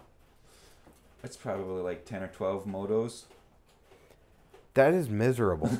like that is so bad. And then you know what's making it worse, in my opinion, is when they stopped racing all three motos Yeah. a night. It what what do they call that? The um, I forget what what that like term is in the racing now, where where once you've won a moto, you don't compete in the next one. Yeah, that is. Transfer. Yeah, transfer to the main. Yeah. Yeah. I, I'm I'm gonna be honest. I'm not. Uh, I never raced. You know, I grew up where well in Mesa, a surrounding town right outside of Mesa, just like you can imagine any of your towns, Binghamton, Johnson City, or whatever. You know, Pittsburgh, Monroeville. I don't know, but anyways, a town right next to each other was Chandler, which is where Chandler BMX racetrack was at. You know, so I didn't race, but I used to go to practice nights and have fun and, and do regular stuff at this dirt Mhm. track that you know 360s and stuff like that that they weren't you know like practice. I Yeah, still go yeah, the, the stuff they yell at you for Yeah, when you do I it still on the go track. to Grippen. Thankfully, they don't give me a hard time at Grippen when I'm faking from the gate. you know what I'm saying? Or like uh, half. Yeah, it probably depends on who sees you do it. Right, but But- um, like I feel like that transfer system makes it less desirable to race in certain ways. Like I know that the last few times I've been to the track, I paid to ride three three motos and maybe a main. But I got to ride one moto and a main like it is. Come it is- on. yeah, I know. I don't like. I was just getting to it. I don't. I didn't race back then when I lived in near Chandler BMX, and I don't race now. You know, I want my both uh, my son's raced since he was one years old on the Strider. You know, Mhm. and he's uh, Finley. You know, everybody at the track knows Finley, and and there's a lot. It's become a lot more popular since Finley for a lot of the youngsters. You know, he was one of our first in this area at this at this indoor tracks. Really tiny youngsters. You know what I'm saying? Mhm. Like, and now that's a regular thing. Striders is really big, and like, Yeah. and uh, um, actually Bubba was there. Shout out to Bubba. You know, Bubba Mhm. was there before before Finley. You know, but um, uh, so where were we at with that? What were we? Oh, it was the the, tra- we're talking about the transfer. Oh, the How transfer, how right. you don't get to race all your motos. Right. So so yeah. Depends on the track too, you know? Well- like for example, Finley, when we go back when, when when Finley was little and we would go back after a break from racing, if he would lose his first two, he wasn't supposed to go on to the main and race at all, you know what I'm saying? But Mm-hmm. know, no everybody at the track 10 12 motos, you know what I'm saying? Throw them up on the main, it's not going to you know, it doesn't matter for Yeah, yeah. anything, you know. So so that depends too. Well, and I mean, the main is stupid when you don't even have a full class to begin with. The main is like to narrow your class down to the finals. right. When you look at like the reality of classic racing or the grands or something like that. Right. But so there's another side to that. If you're racing the first moto and you don't get the good gate start, are you even going to try? If you're not trying to get the best like the best score out of 3 motos and someone bests you in the first moto, you're just going to roll the track and hope for the best in the next one. Yeah. You're not even going to try. Yeah. It's been years now. Of, So it just seems like it's a really bad system in my opinion. right. You you have a better. That's what I was getting at. Is it, if Finley's been going for years, uh, a year, a year and a half now. My daughter started, and she's really into it, and um, uh, I still don't understand all of it. You know what I'm saying? I don't care to. That's why I don't care to understand all the Yeah. really ins and outs. I'm at the track. I know everybody at the track. mostly, you know, but I don't really Yeah, care. the kids are having fun and you're socializing with people you know Yeah, while your kids have fun. What what what could be better? right. And that's why I, I got my kids. I got Finley into racing, and and then his sister followed, like I said. But because look at all the legends, you know what I'm saying? Like that's a big thing in bike control. I mean, I couldn't imagine. Uh, he's fallen off the wagon, you know, and like skipped out, and he's seven now. But I couldn't imagine having as much riding experience, even as him, at seven. You know what I'm Mhm. saying? Um, even though I did, I did ride at seven, but not from two on a regular pedal bike to seven. You know, like for all those years. You know, yeah, in a structured environment. yeah, uh, right. On, on I mean, at the very least, you're talking about having a schedule Yeah, where you're making time to ride, even if it's only one time a week. right. You're you're sitting there at work going, "All right, this night I can't wait. We're going to the track. We're racing." Right. So, like, even if you're not a race fan, like, you can appreciate the the fact that you're looking forward to the one time you know for sure you're riding this week. Yep. And it's been a long winter. A lot of you, a lot of the locals around here go through the winter with our track, but not us, you know? Like, so. So what about uh, scene side then? So obviously there's like a handful of things that some are easier to implement than others, but like the social media side and promoting what is happening in the local scene is pretty easy. Yeah. But from the scene side, I feel like it's actually the same answer. You need someone in the scene to organize and promote stuff.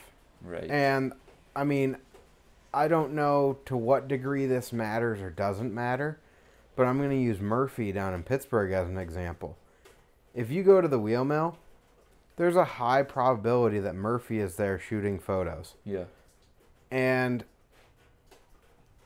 you know, Murphy likes shooting photos. Murphy likes riding his bike. But if Murphy's out shooting photos, people might show up just to be like, "Oh, I might get a photo." Right. Or I mean, he'll ask you too, like, "Hey, you got anything? You want to you want to shoot anything quick?" Right. And like if it's a cool photo, he's going to post it up. Right. And then all that does is reinforce the scene. Yeah. So I feel like it's actually, and it's oversimplified, but it's a simple formula. I feel like it's easy to do, but you have to make the time to be there. And I think a lot of the time people are looking for someone else to be that guy. Yeah. I don't know. I, I don't know what you want to call it, but we have uh, maybe diverse people in our scene out here, you know? I mean, as far as uh, every single thing you can imagine, you know, commitment to biking, years of biking, uh, style of biking, personal own selves you know what i'm saying like the actual personal person you know like totally every random different kinds of people and Mhm. and uh you know uh walks of life you know but um so there's a lot of of like you know it's it's Mhm. different there's not nobody there's no two people that are really alike in the, in the biking scene out Yeah. here really you know what i'm saying out you can go to peach you know what i'm saying Yeah. you can see a lot of dudes that are like riding you know and like they're dialed but they're all riding really similar styles and like feeding off of each other and Mhm. stuff you know there's like even the two main dudes that you talked about Yeah, yeah, they Logan and rise a lot, really different. totally different you know like totally different and and then keeping all those things in mind you know there's some guys that ride every single day but have only progressed to this level or whatever you know what i'm saying? Or like constantly out there riding but have only Mhm. progressed to a certain level.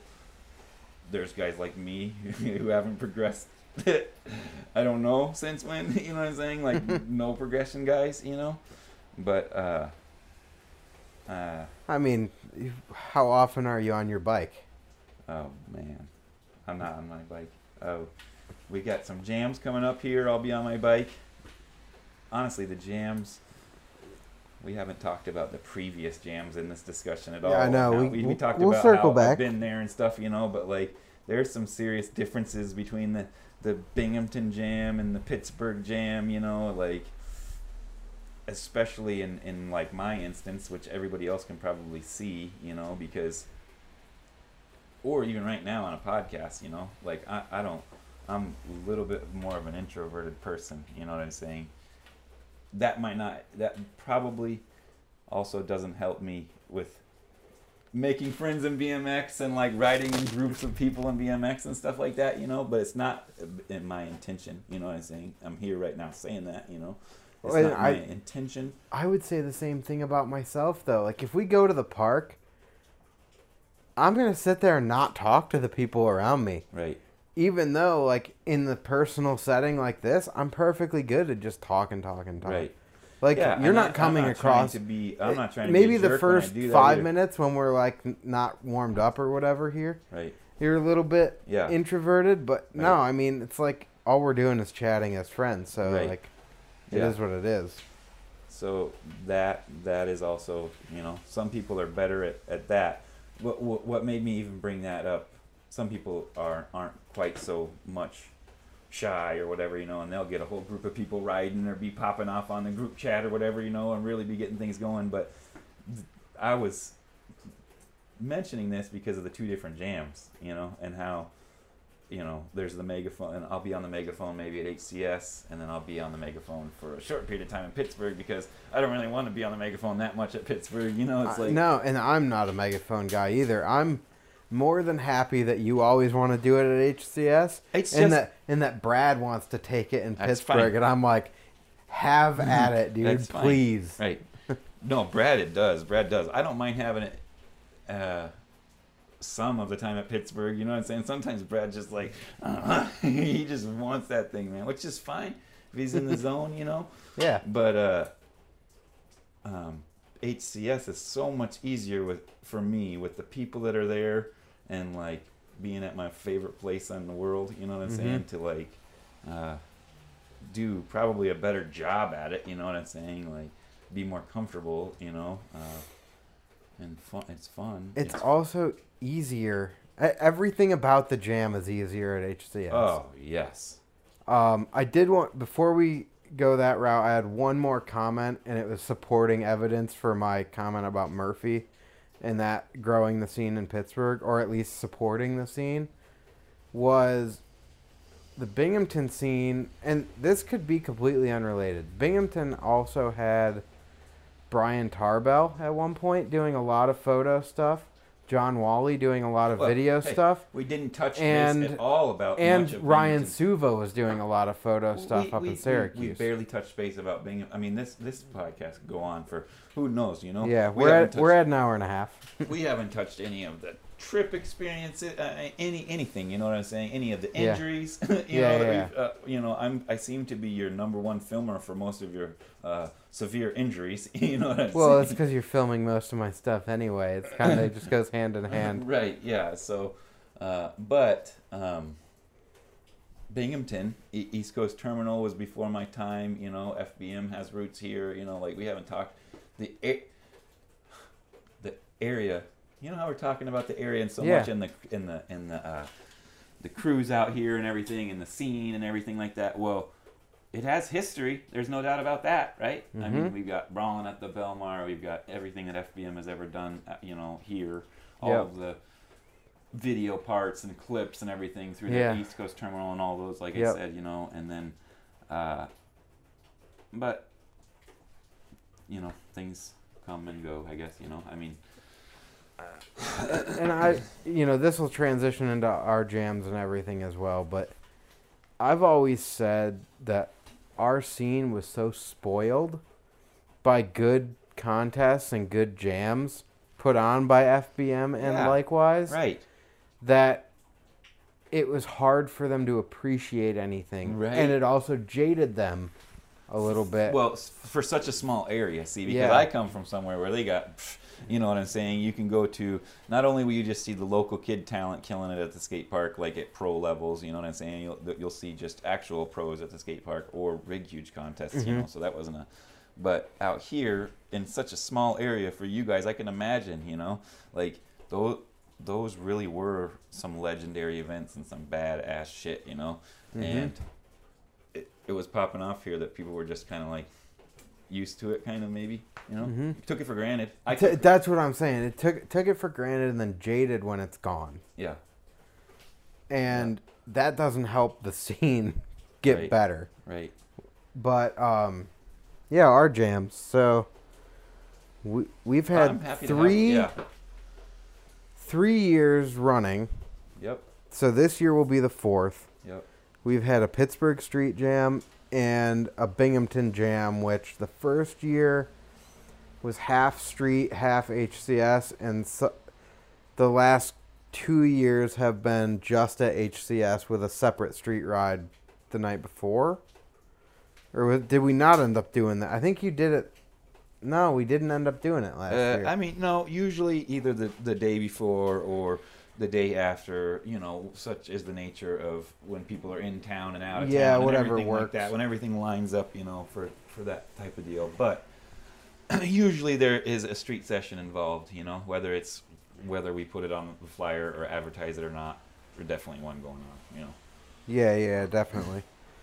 Um, and then the Pittsburgh one is always historically promoted as a street jam, uh, with the exception that last year we got about halfway through the jam, and just due to circumstances beyond our control, uh, there was a large concert going on downtown, and there was a ri- like not a riot, but large protests going on. So the police presence was like at a ridiculous high. Uh, we just got followed all around by multiple police units, Yeah. and we just decided to move it to a park and Yeah. Overtake the skate jam that was yeah. going on. multiple one in particular but multiple motorcycle cops one of them especially like i said was like riding his motorcycle up on the spots and stuff like that up curbs and in, in you know right where we were Mhm. riding you know riding riding you know but and just shutting us down every every second you know and i guess shutting us down and not shutting us down you know because we just kept moving and there wasn't you know they weren't going to get You were never actually sessioning a spot because you weren't there long enough to. Right. They weren't going to get all of us. That's for sure. Uh, do you remember? I wasn't there. yeah, I know, but do you have to at least remember seeing the clip when the kid? I was right next to a kid, and I don't know, he was doing like a peg wheelie, a dork wheelie, or something like a rocket manual, or something like that, you know, and he, or whatever he was doing, and he ate shit right in the middle of an intersection, running a red light and everything. You know, there's so many. Yeah, yeah, in. yeah. And the cop was like on loudspeaker on that clip too, like that's why you don't run red lights, kid. You need a medic or something like Mhm. that, girl. You know, and it was just it was just funny. But they the cops chased us around for a long time, and that got- Only downtown. As Yeah. soon as you guys cross the bridge back over into North Side, yeah, nothing. right. And Well, think about the last Dude, years. I that's where I was going with this. Raped and Every pillaged that city. every single time we cross over to Pittsburgh proper, though, the jam goes downhill. Kind of. But we've We we either lose stuck- people uh-huh. or it just turns into less Well. less fun or a bust. But either way, um, we're doing both of them again this year. Yep. we Uh, talked about we talked about and we discuss ways to mix it up a little bit and switch things up a little bit how you know and we haven't quite yeah. fine-tuned that how we're going to do that the pittsburgh one uh, the hcs one we i don't think and i don't i think you don't think really needs much of that you know the hcs one besides The- so besides the attractions at hcs The- which we the- always do you know the problem with the HCS one is how do we even make it better? No, that's not true. We can do that. Ah, I got ideas. I got ideas. We can do that. Yeah. It's just well, and, but the one thing we should mention about that, we don't have a date yet, but if you are a small company, a small brand, a crew that has product, yeah. or a business, shop or park, come table the event. We've wanted to do that for what? probably since right after the first one we talked and how thought Yep, and we kind of did it last year. kind of Breaking Free set up a table. The awesome. Yeah set up a table. up We, a had a table. table. yeah. and I, no, no one else did. But we invited that a lot of people, to. No, but But it was kind last of minute Loose we last did it, minute yeah. thing, you know. Now, still pretty last minute because these jams are coming up quick, dude. Yeah, I know. Uh, like, um, you know, we we do. We do invite that though, you know. I mean, John Lee, you know, John Courts, bring, Yeah. bring some stuff, you know. Uh, whoever else, anybody else, anybody, and we, uh, Ricky, come on, you made it to the first jam. Let's see you make it out to this one. The first jam, weather washed us out. You still shredded and made it. Second two jams in our in our Binghamton area, or the Pittsburgh one. You know, Yeah. No excuse. People should make it to the Pittsburgh one. And people should make it to the HCS one. Both both of them, yeah. I, mean, my um, HCS is my personal favorite. HCS is my favorite too. Yeah. Um, but that that doesn't mean that the Pittsburgh one is not wild no, because Pittsburgh one. Pittsburgh, is I mean, we It's can ride the same spots over and over. Here's why. Here's but why. it's awesome. we love HCS so much because there's such good riding there. you know what I'm saying? Like there's such good riding there, and we love HCS. You know, Pittsburgh has really good riding too, but for a jam, you know what I'm saying? It's easier for us to have a good time and to like get everything we need in mm-hmm. containment there, you know, and still ride and everything, you know. It's it's more of a fun time for us, absolutely. Oh yeah, I mean, I've We're- missed dude. Last jam, I've missed more than half of the last jam. Yeah, and I missed about three. No, yeah, almost half of the the jam the year prior in Pittsburgh because of running back to restock product to give away, and then it's also hard to cut it. Like you can't just chill, and I've I've said this a few times on the podcast to different people.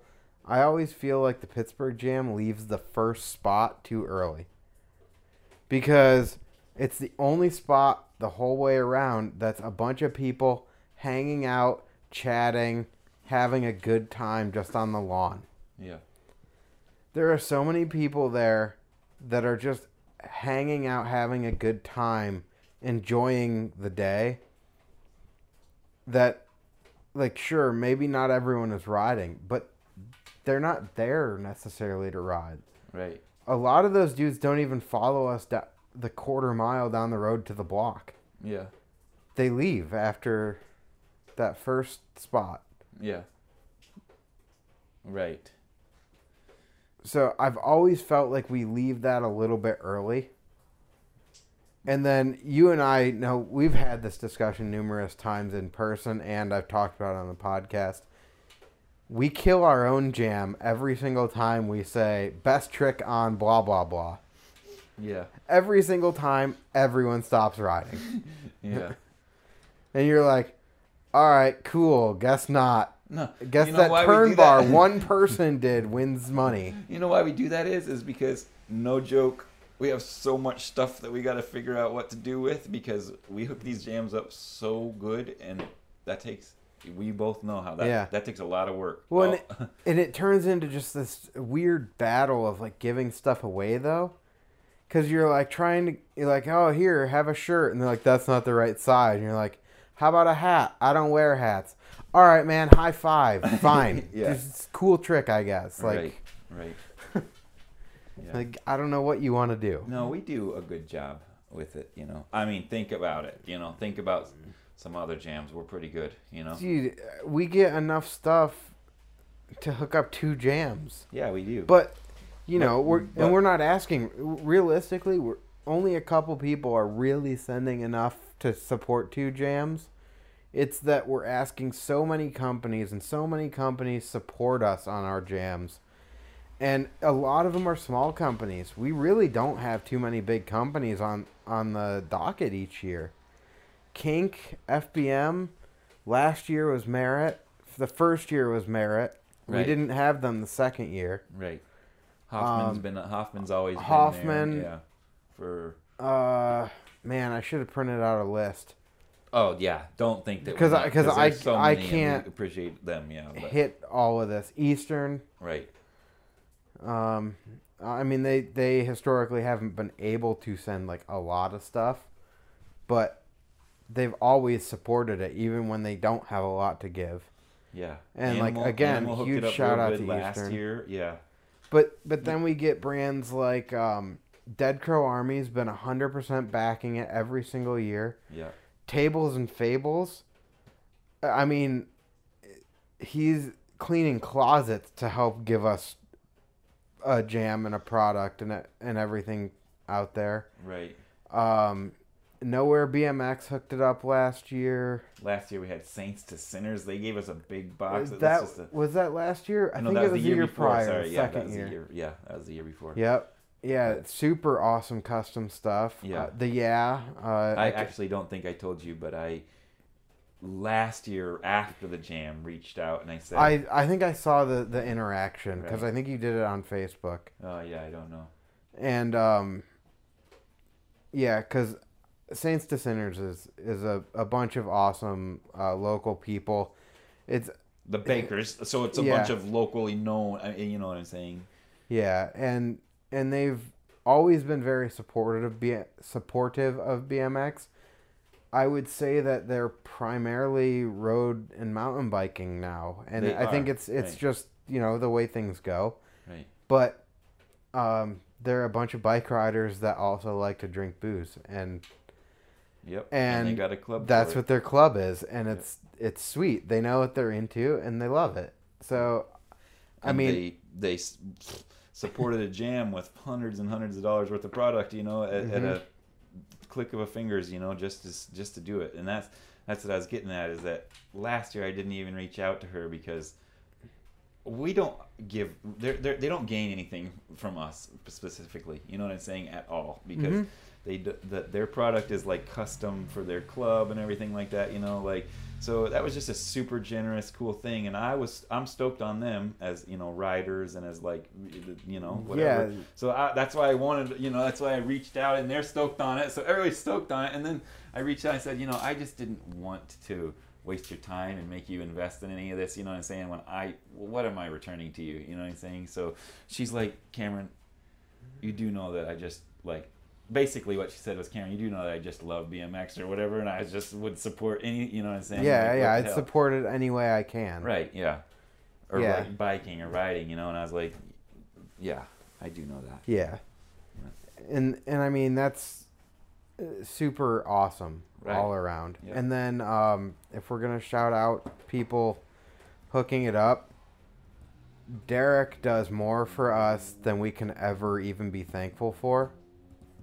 Uh, Yeah. And that's HCS and Spooky Action Industrial Arts, because not only does he let us use his park for what I would say is less money than he should every year. Right.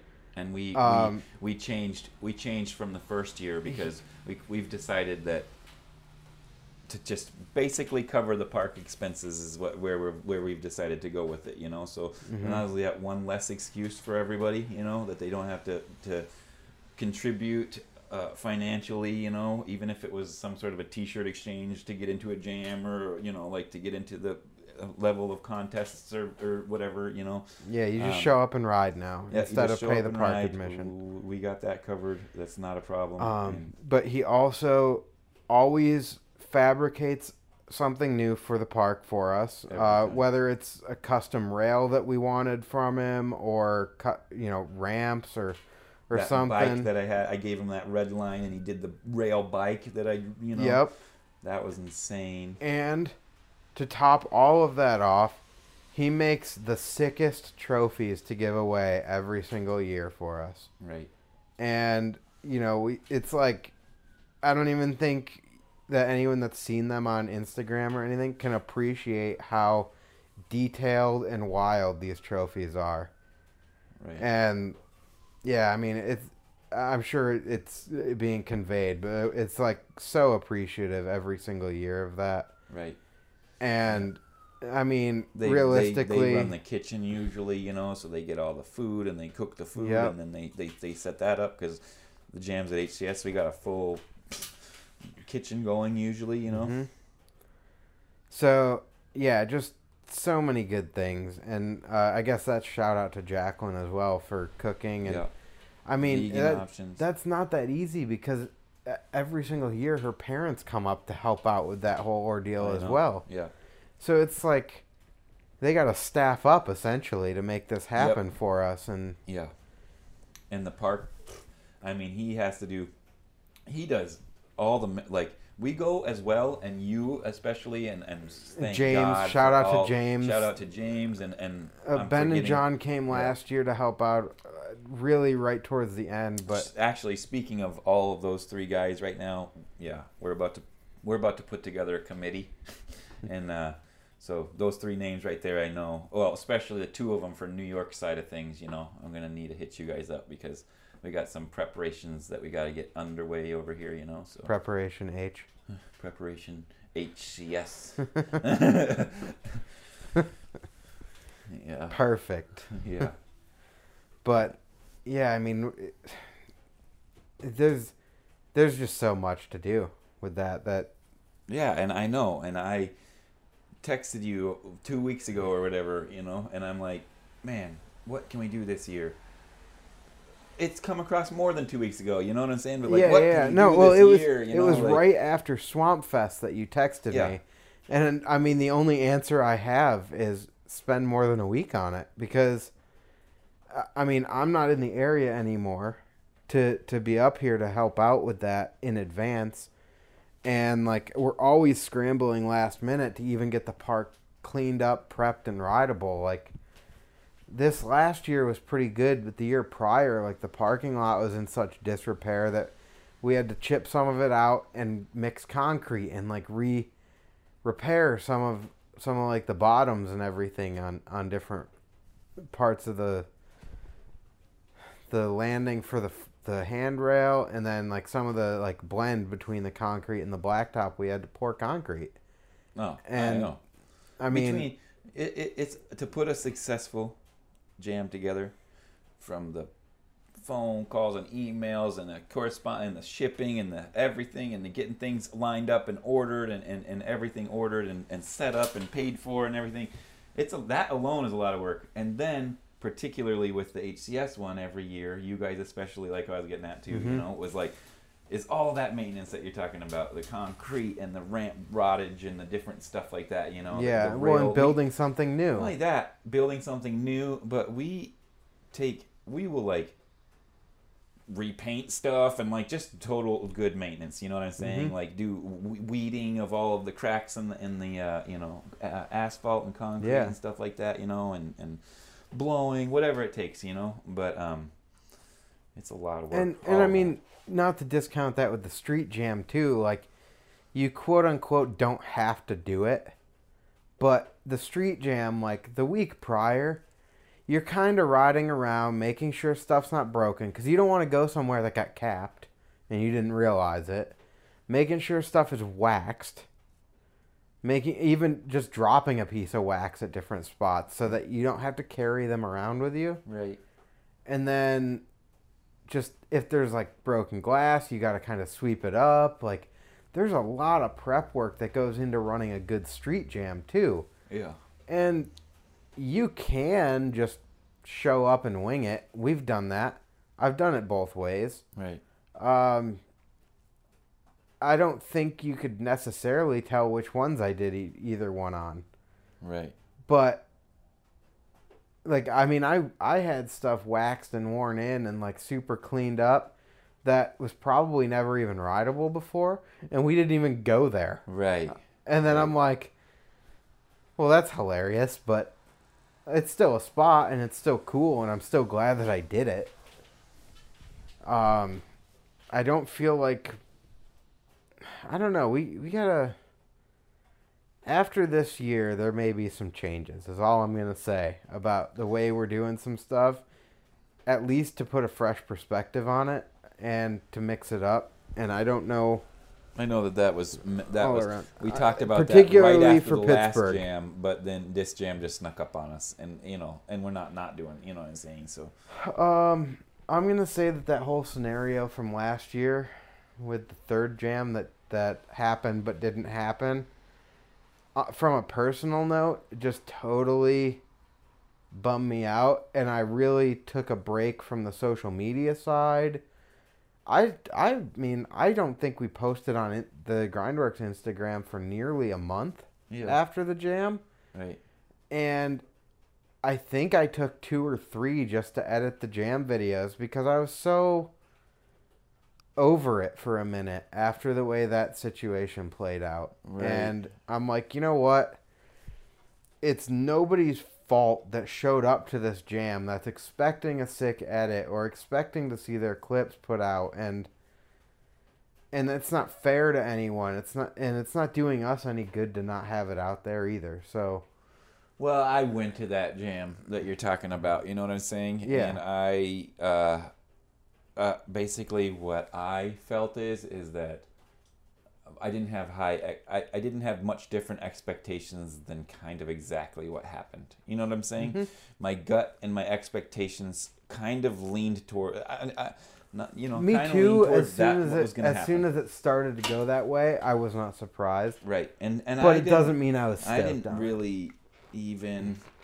I guess I was just like so already processed that that didn't bother me as much. You know what I'm saying? Like, Yeah. I, and I still went and I still rode and whatever because it the person that uh, really probably was the fork in that situation wasn't even there. You know what I'm saying? Wasn't even Mhm. at the event. You know, uh, so Yeah, I know. And then, I mean, on top of that, the thing that like bummed me out about it the most was not even involving us. It was involving another group that was supposed Yeah. to be involved in that. But also, when the date got moved for the order of convenience of hijacking the event, and then I wasn't even able to show up to what was supposed to be our event No, or a mixed event. I No, like you I couldn't even happened? go it because did, of it that. definitely, I, I definitely had no expectation. I my expectations were what happened. You know, Yeah. so it was different because what literally a flyer got made for it. You remember that? You yeah, know, but then and it, was, just like- blown up, and that blew it right there. There was no fixing what happened. right, But but no, the date got shifted. If you remember, it was set for one date. right, two weeks after our second jam. So we were gonna have jam, week off, jam, week off, jam. It got shifted to a date that I couldn't make. right. And I'm like, well, if you guys need to do it that day, that's fine. And then the flyer came out where it had been hijacked to Right. correspond 'Cause I to remember you saying to that. their other event and I'm like great. So it is what it is. It's all water under the bridge. Um but I definitely like it basically it just like burned me out on it for for a month or so and I Yeah. just didn't have a lot of motivation to do anything. Right, Plus ever since Ryder was born, right, at that point, I still had the ice house. right, So I was trying to make ends meet with that right, through the end of our lease. Then I was doing the teardown on that. Then straight from that, I was hustling to help with the jams. And by the time that second jam was done, I just needed to decompress anyway and actually spend time with the baby and my wife. Right. And like, holy crap. right. So like I had a you know that was six and a half seven months after the baby was born before I was like free. Yeah, So that was kind of cool there as well to just not worry about it. But yeah, I mean I'm I'm looking at you know as soon as we get our flyer, well we have to confirm dates for the Binghamton Jam. Uh, I mean, we can drop the date for the Pittsburgh one. I don't really care. This isn't gonna go up for like four weeks at this point. Yeah, Cause I so there's three interviews that I have already done and recorded, and they're ready to post. and I haven't posted them yet. So the date's gonna drop theoretically in the real world Before this is even right, aired. Yeah. So that this- you know. So uh, July thirteenth is the date we came up with for the Pittsburgh Jam, Yep. which I'm going to be on vacation right up until then. I'll be getting back to Pittsburgh to have the jam. You know what? I very well could be too because I haven't. I got to put my vacation request in. But um you know, we uh we always have some floor space and stuff.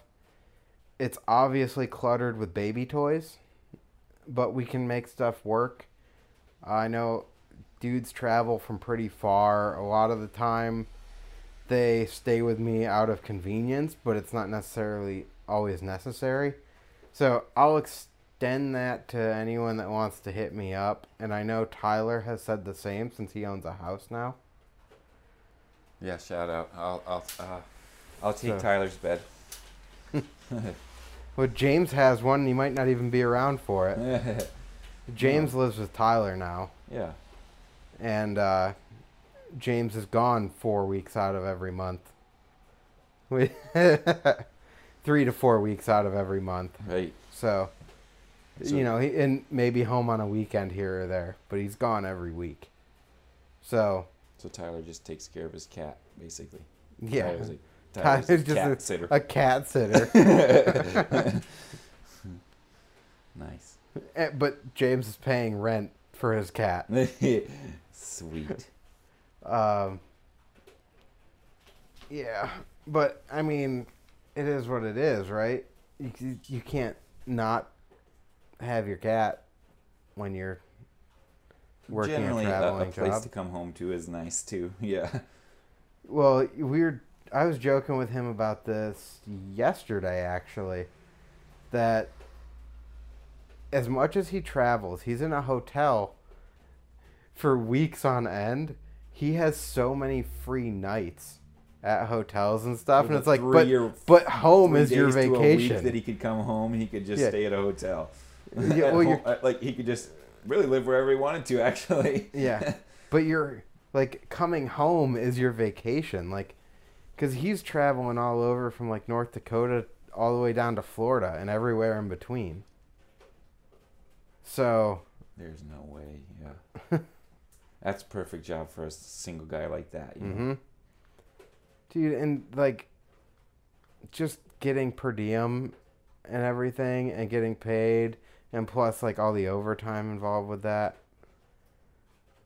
And I mean, we all know James before he has this job where he would come out to help out and prep for the jam for a week. He'd come out a week early and he would eat cans of soup off of like a little sterno cooker. or a loaf of bread and a uh, peanut butter and jelly And- j- jar. You know. And he would live off of five dollars for the entire week Right. while we were prepping HCS. And it's like by the end of that we're like, James, let us buy you dinner for helping out. Yeah, like yeah. please. Right. And I I mean, I don't know for a fact, but I'm fairly confident he's living the exact same way while he's on the road doing these jobs. Yeah. That's funny. Yeah. Holy cow, man. Two two hours probably, and we uh, we haven't even touched anything about the past of Grindworks, really, the future of Grindworks. the- the Do we months- I mean, how can we talk about the future, right? future of Grindworks? I don't know. You know what we could do? We got to get some stickers ordered, and I've been. Let, let's do a bunch of visual stuff that that the people because they're not even gonna see it on the YouTube one this time. Ha ha ha! Oh yeah, you want to So, drop like, our new line right now? I mean, yeah, yeah. Let's Yeah. show all the new shirts right show here. season uh, three right here? Um, I mean, check out the shirt you're wearing, Yep. and and the one I've got on, and like, Yeah. you see these shoes? These Yeah. shoes are pretty tight. Yeah. I actually need new ones if we want to talk about shoes, but Yeah, I did see that Matt did a shoe episode on his podcast. or something, or at least one of them that had emphasis on shoes. uh, there's like a couple I that have emphasis on I shoes. just said it. Uh, his podcast, uh, I can. I'm interested in. It. I have. I'm way behind on podcasts, you know. But I- His and Mike Hinkins are Yeah. probably my two favorites to listen to. Um, Dennis Anderson has a pretty good one. Kyle Carlson's uh, his general person he's talking to is not usually my like go-to uh, person because he travels a lot for Vital and does a lot of contest stuff. So he's usually talking to a lot of contest guys, and I don't Yeah. really care. Right. But uh, I still I've listened to every single one of his so far. Uh, I'm finally getting caught up, and not I'm not caught up. I'm not even close to caught up, but I'm tapped into the BMX and our blood stuff. And then there's the Space Brothers podcast, which I haven't even touched yet, and there's a bunch of hot names in that list. Yeah. But yeah, I mean, we don't have to do everything all in one one sitting here. I haven't had any repeat guests yet, but right. I know that that's gonna happen, and at some point, I'm gonna be doing one that's like a kind of like a self review, and I don't want to do it alone. I want to have someone that's been on one that listens to them all, Right. uh, because I already made a bunch of changes from on the YouTube side, like Brant sug- highly suggested and like uh, nearly demanded, but he was right, and it was in my plans anyway to get the cameras higher and not look up at you. Um, which essentially I was planning on building the box anyway, but I needed to build something extra that would then segregate the vibration off the table because every time I touched the table, the cameras would shake. It was killing me that it was happening. And then the audio got better. Um, this one, this is a whole new venture right here, doing this without my normal setup, kind of on the fly. I'm sure you're going to hear the fact that it was raining the whole time. Yeah. You'll hear every vehicle that drove by. Yep. I, yep. Um, and a whole bunch of other stuff. But, you know, there's, anyway, there's been And a bunch of. ass. Uh, yeah, I Yeah. did. Too bad we don't have like smell-o-vision to just send that to them. Yeah. right. Trust Um, me, you don't want that. Stuck in a car with this guy. Yeah, but all right. You've told me you missed me after I farted. okay, come You're on. like, I missed that, and I'm like, what are you talking about? All right. Yeah, I know. Um, but anyway, like we've done all these improvements in the podcast as we've moved along, even including. Uh, like I was putting the intro right into the initial recording. Like, this is podcast blah blah blah number with so and so, and then I would do my intro for you right in front of you, but we don't even know what we've talked about yet, or what we're going to talk about, or anything, and makes it really hard to do an intro when we haven't talked yet. Right. So then the outro where I have to drop all the socials and like do the like, comment, subscribe garbage just feels extra corny in front of anyone because it is extra corny. But I have no idea. I feel like we sat here for two hours and talked, and I didn't cover really much. No, know, no, like- I mean, we get, we're also like we just ta- we scratched the surface, About, you we know? talking about like growing up and riding in Arizona and stuff, and I'm like, in hindsight, I'm like, wow. uh, you we breezed really- over a lot of it. We really did, yeah, right. You know, like we really that was just a really uh, um, bland, you know. But anyways, Uh, yeah, I mean, we it's, did, it's we still okay. had two hours of con- constant conversation here. That was, you know, Easier than you thought. right. So, but anyway, yeah, I mean, just as far as all that those improvements have gone, I would still like to sit down and do the objective like, okay, so we've done all this. Is it better? Like I've made these changes, but is it really better You know what changed? or did I- it not matter? You know, the only change that I think is better and that matters, truthfully, is the fact that you it doesn't have to be on video anymore, and that it's not just YouTube driven. Mhm. You know what I'm saying? That was a pain for me because I would have it like. First of all, there was no benefit for me to watch, really. You know what I'm I saying? fully Like, agree. Uh, and Other than checking out how awesome both our shirts are right now. right, yeah, and I had to.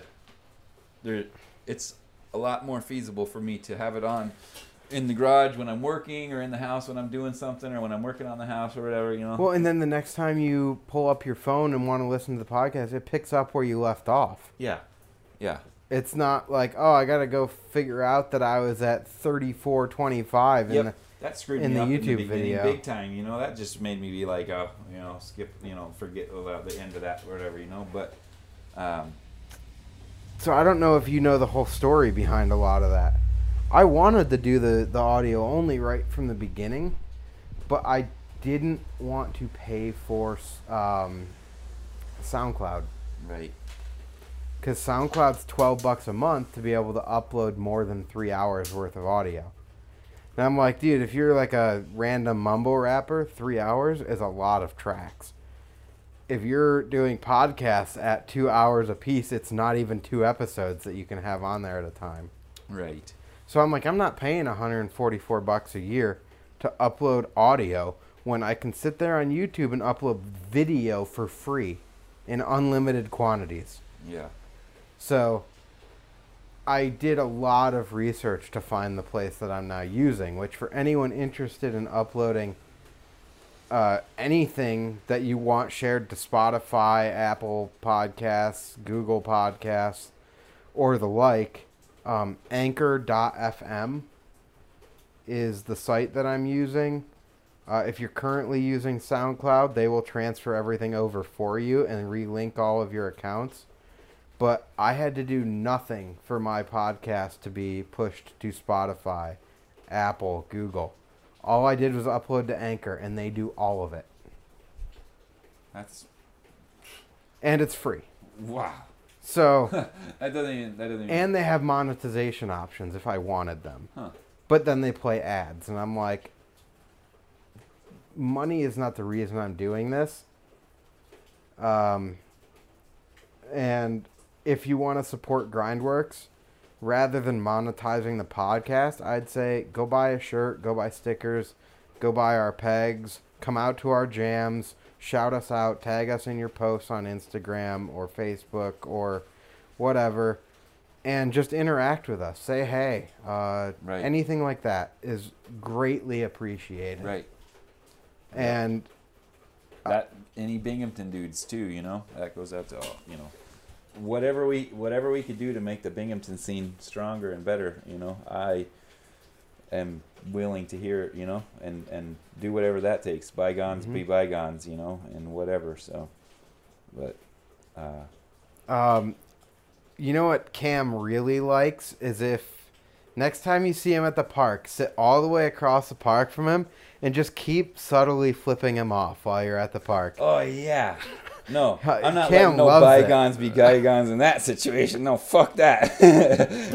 But but seriously, if if you know who Cam is, just subtly flip him off over and over yeah. and keep a straight face while you do it. Yeah. And Right. And don't don't explain that it was a joke until you've already uh, soiled the situation beyond repair. Yeah, so um, yeah, we'll we'll go uh, wrap here because it has been over two hours now, and why don't you drop your social media accounts so that people can follow you and see your day to day life and what you're up to, and then uh, boy. we'll No close this out. riding, Motorcycles now.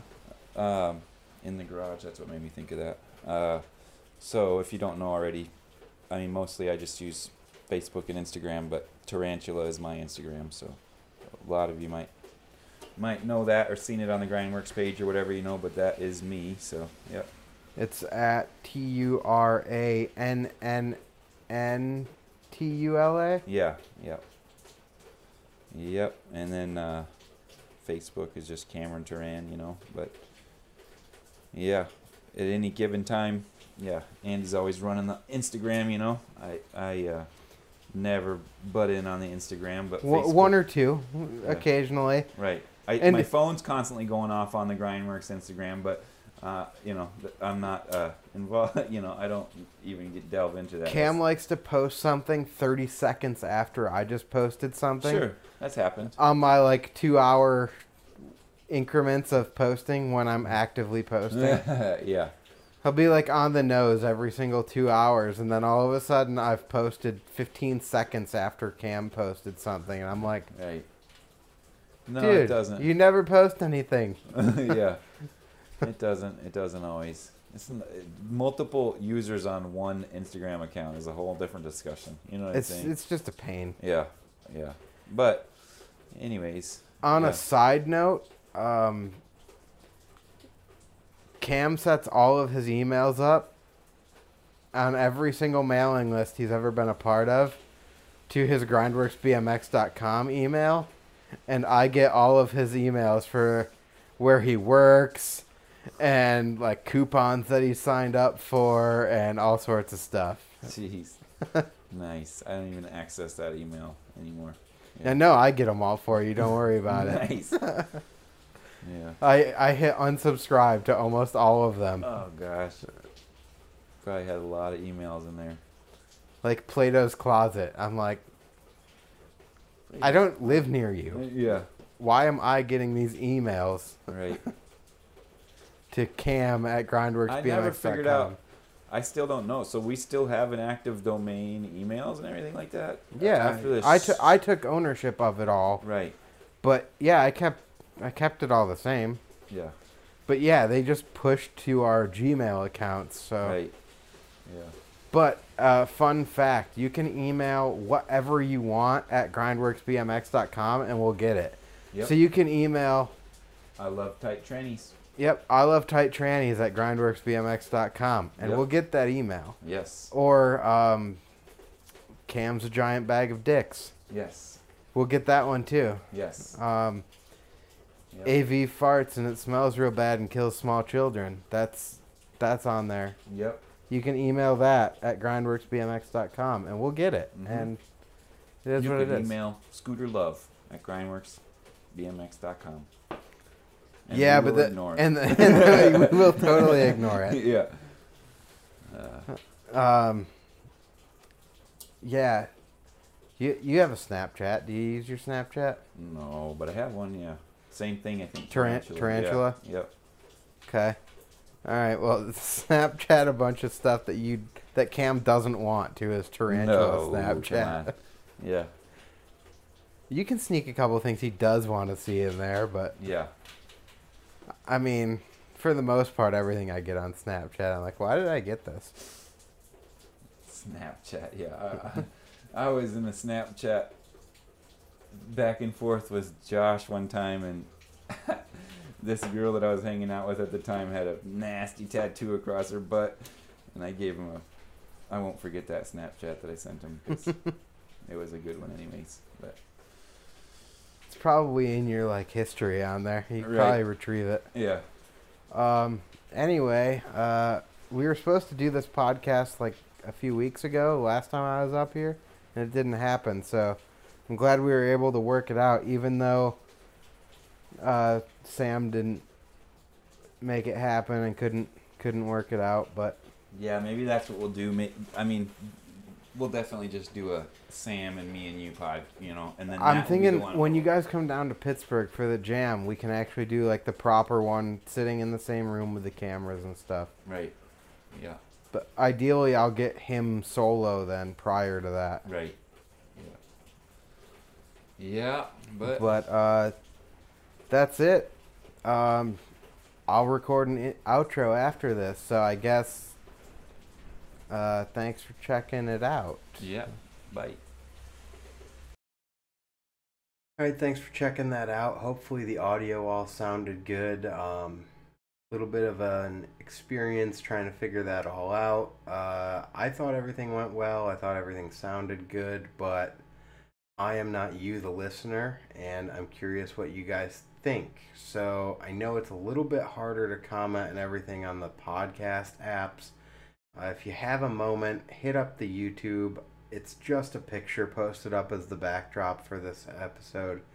Uh, leave me a comment there. Leave me a comment on Instagram uh, at grindworks underscore BMX. That's the same on Twitter. Uh, shoot me a Snapchat of you listening to it or whatever else you want to Snapchat me. Um, or Grindworks BMX on Facebook, uh, Mixer, YouTube, um, Anchor. I don't know. We're we're kind of on everything at this point. So if I missed it, I'm probably on there. But Instagram's the easiest. Just hit us up on there. Check out our website www.grindworksbmx.com. Where I post all these. I post products. Um, we just got a fresh batch of stickers in that I have not shown you yet. So you should be pretty stoked on those post those up. They probably will be on Instagram by the time this gets posted, but not by much.